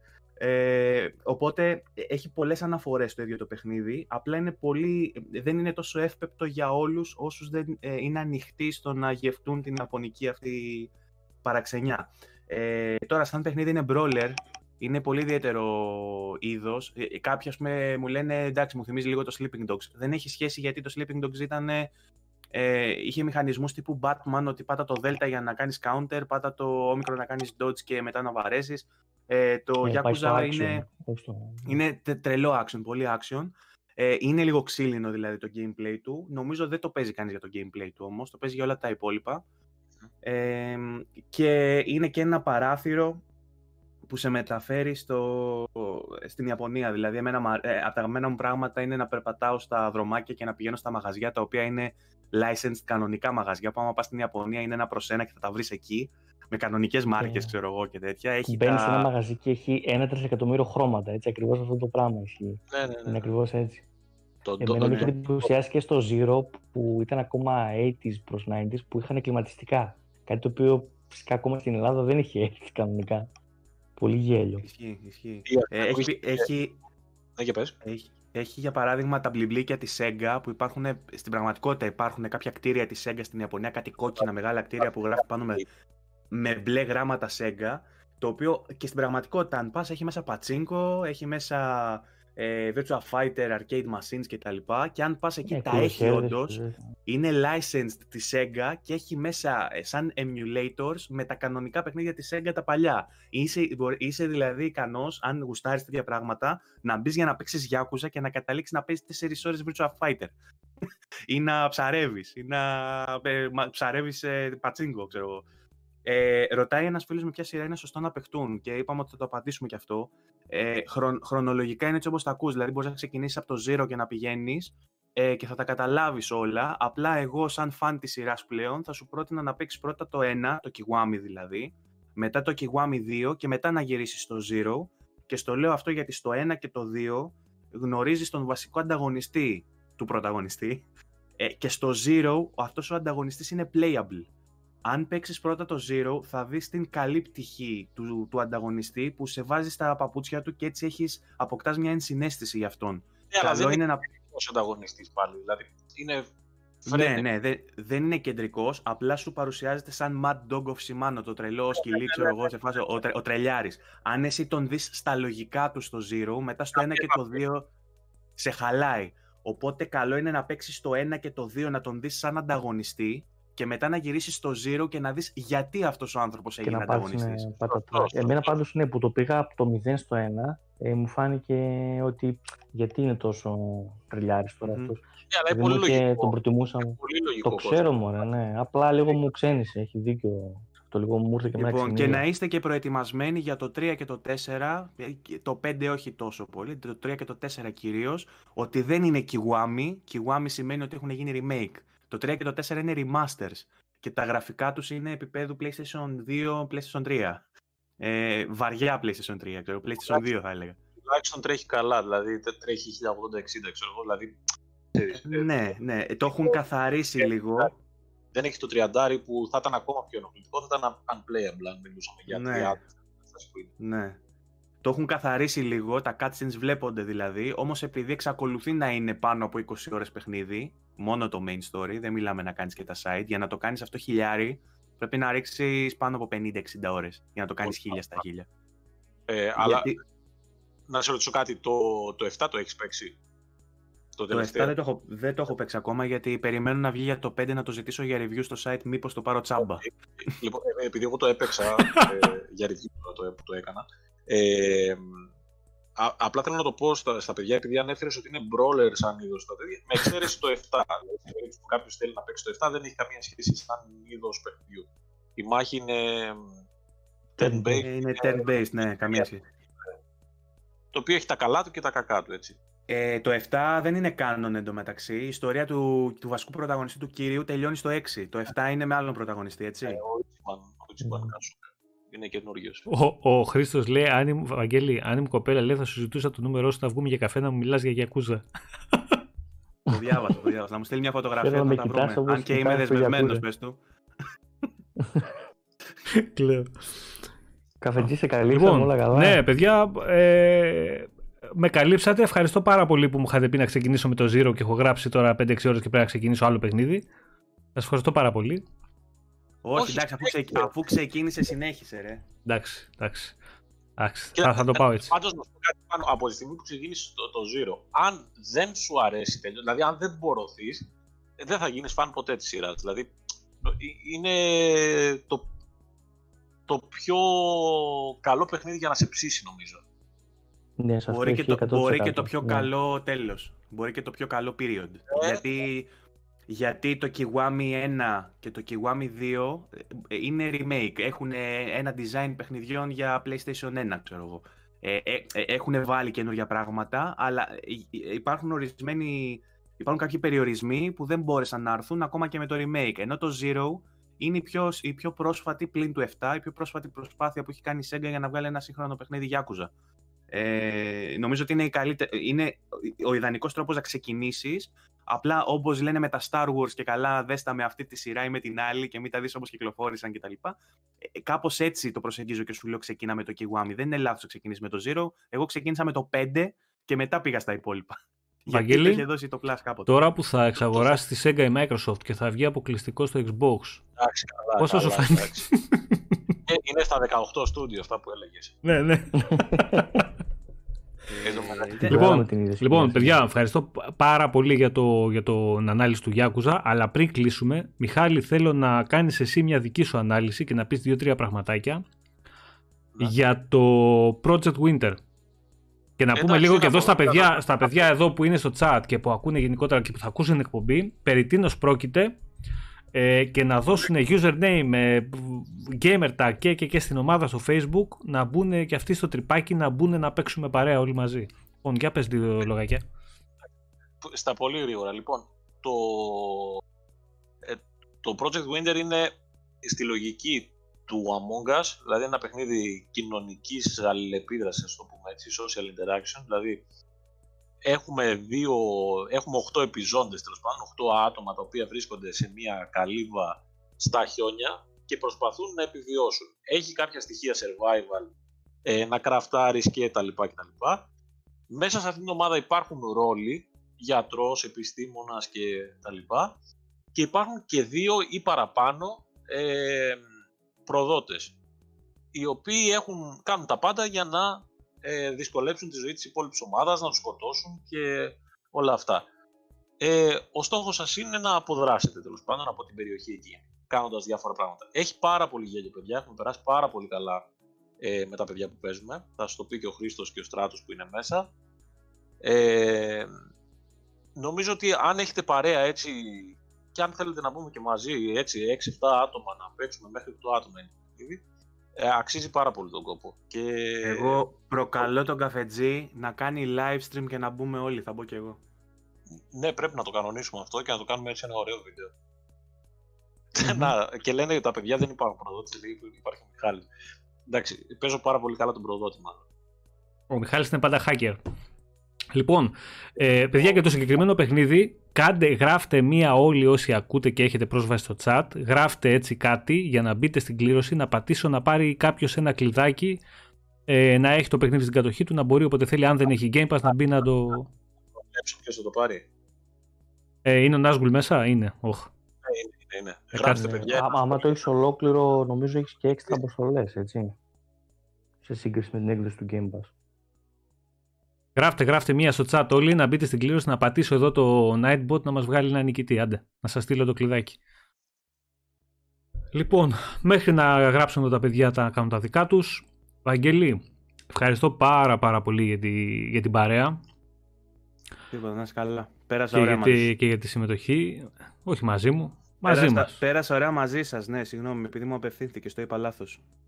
Ε, τα μάθεις μου, εντάξει, που είναι η πρώτη φορά που βγαίνεις και σε live. Ε, είναι το στρε, ναι, είναι η πρώτη φορά. Σιγά, σιγά, δεν, δεν, έχω πάει ακόμα σε αρκετούς ε, καλεσμένους και δεν έχω μάθει. Σιγά σιγά. Λοιπόν, ε, παιδιά, όσοι ακούτε και δεν έχετε, που δεν πιστεύω και δεν ακολουθείτε τα παιδιά στο VG24, το Video Games 24, ε, στο κανάλι στο YouTube, γραφτείτε μία και από εκεί. Ε, δείτε και στο site τα παιδιά κάνουν πολύ καλή δουλειά. Μην το ξεχνάμε και αυτό. Και γενικότερα δώστε τους εκεί πέρα λίγο την προσοχή σας γιατί την αξίζουν. Ε, λοιπόν, νομίζω ότι... Όχι, θα το αφήσω ακόμα ένα λεπτάκι έτσι να προλάβω να γράψουν και οι υπόλοιποι. Ε, Χρήστο, βιάζεσαι, βλέπω να πάει να παίξεις εσύ Project Winter, ε. Είδες όμως, Μιχάλη, ένα, πόσο απλό, μια πόσο απλή ιδέα, πόσο μπορεί να σε κρατήσει και να κάτσεις και να παίξεις και να το ευχαριστηθείς. Έτσι, εδώ παίζει ο Βάγκος. Το πιστεύεις ότι παίζει ο Βάγκος Project Winter. Όχι, δεν το, το πιστεύω. Ότι μπαίνει, Πλάκα το πιστεύεις, ε, δεν το πιστεύω τώρα, αυτό, αλήθεια τώρα. Το πιστεύετε ότι μπήκε ο Βαγγέλης σήμερα και λέει άντε θα παίξουμε Project Winter. Μπήκε σε πάρτι σήμερα και είπε άντε θα παίξουμε. Τρίζουν ε, τα κόκαλα του Destiny, τρίζουν τώρα.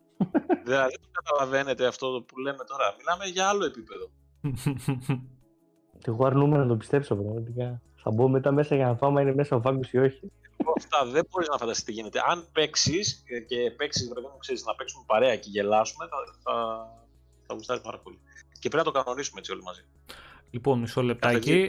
Ναι, ναι, ναι, ναι, μισό λεπτάκι όμως. Ε, ο Σωτήρης ο Πέτας νομίζω κέρδισε, κέρδισε το κλειδάκι το οποίο θα μας στείλει ένα μήνυμα στη σελίδα στο, στο facebook ή προσωπικό μήνυμα σε μένα ότι, ότι γουστάρει για να του στείλω το κλειδάκι του Project Winter να μπει όποτε θέλει, να μας βρει και στο κονσόλα μέσα, να στείλει και μήνυμα στη σελίδα στο facebook, να μαζευτούμε να, να παίξουμε παιδιά, έχει, έχει πολύ γέλιο.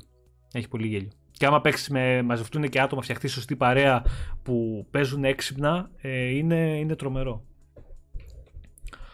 Λοιπόν, σας ευχαριστούμε όλους πάρα πάρα πολύ για την παρέα. Βαγγέλη, σε ευχαριστώ ξανά που αφιέρωσες τώρα 2-2,5 ώρες από το χρόνο σου να κάτσεις εδώ να, να πούμε. Ε, στο χρόνο ήταν γιατί ήρθε και εσύ, αλλιώς νομίζεις.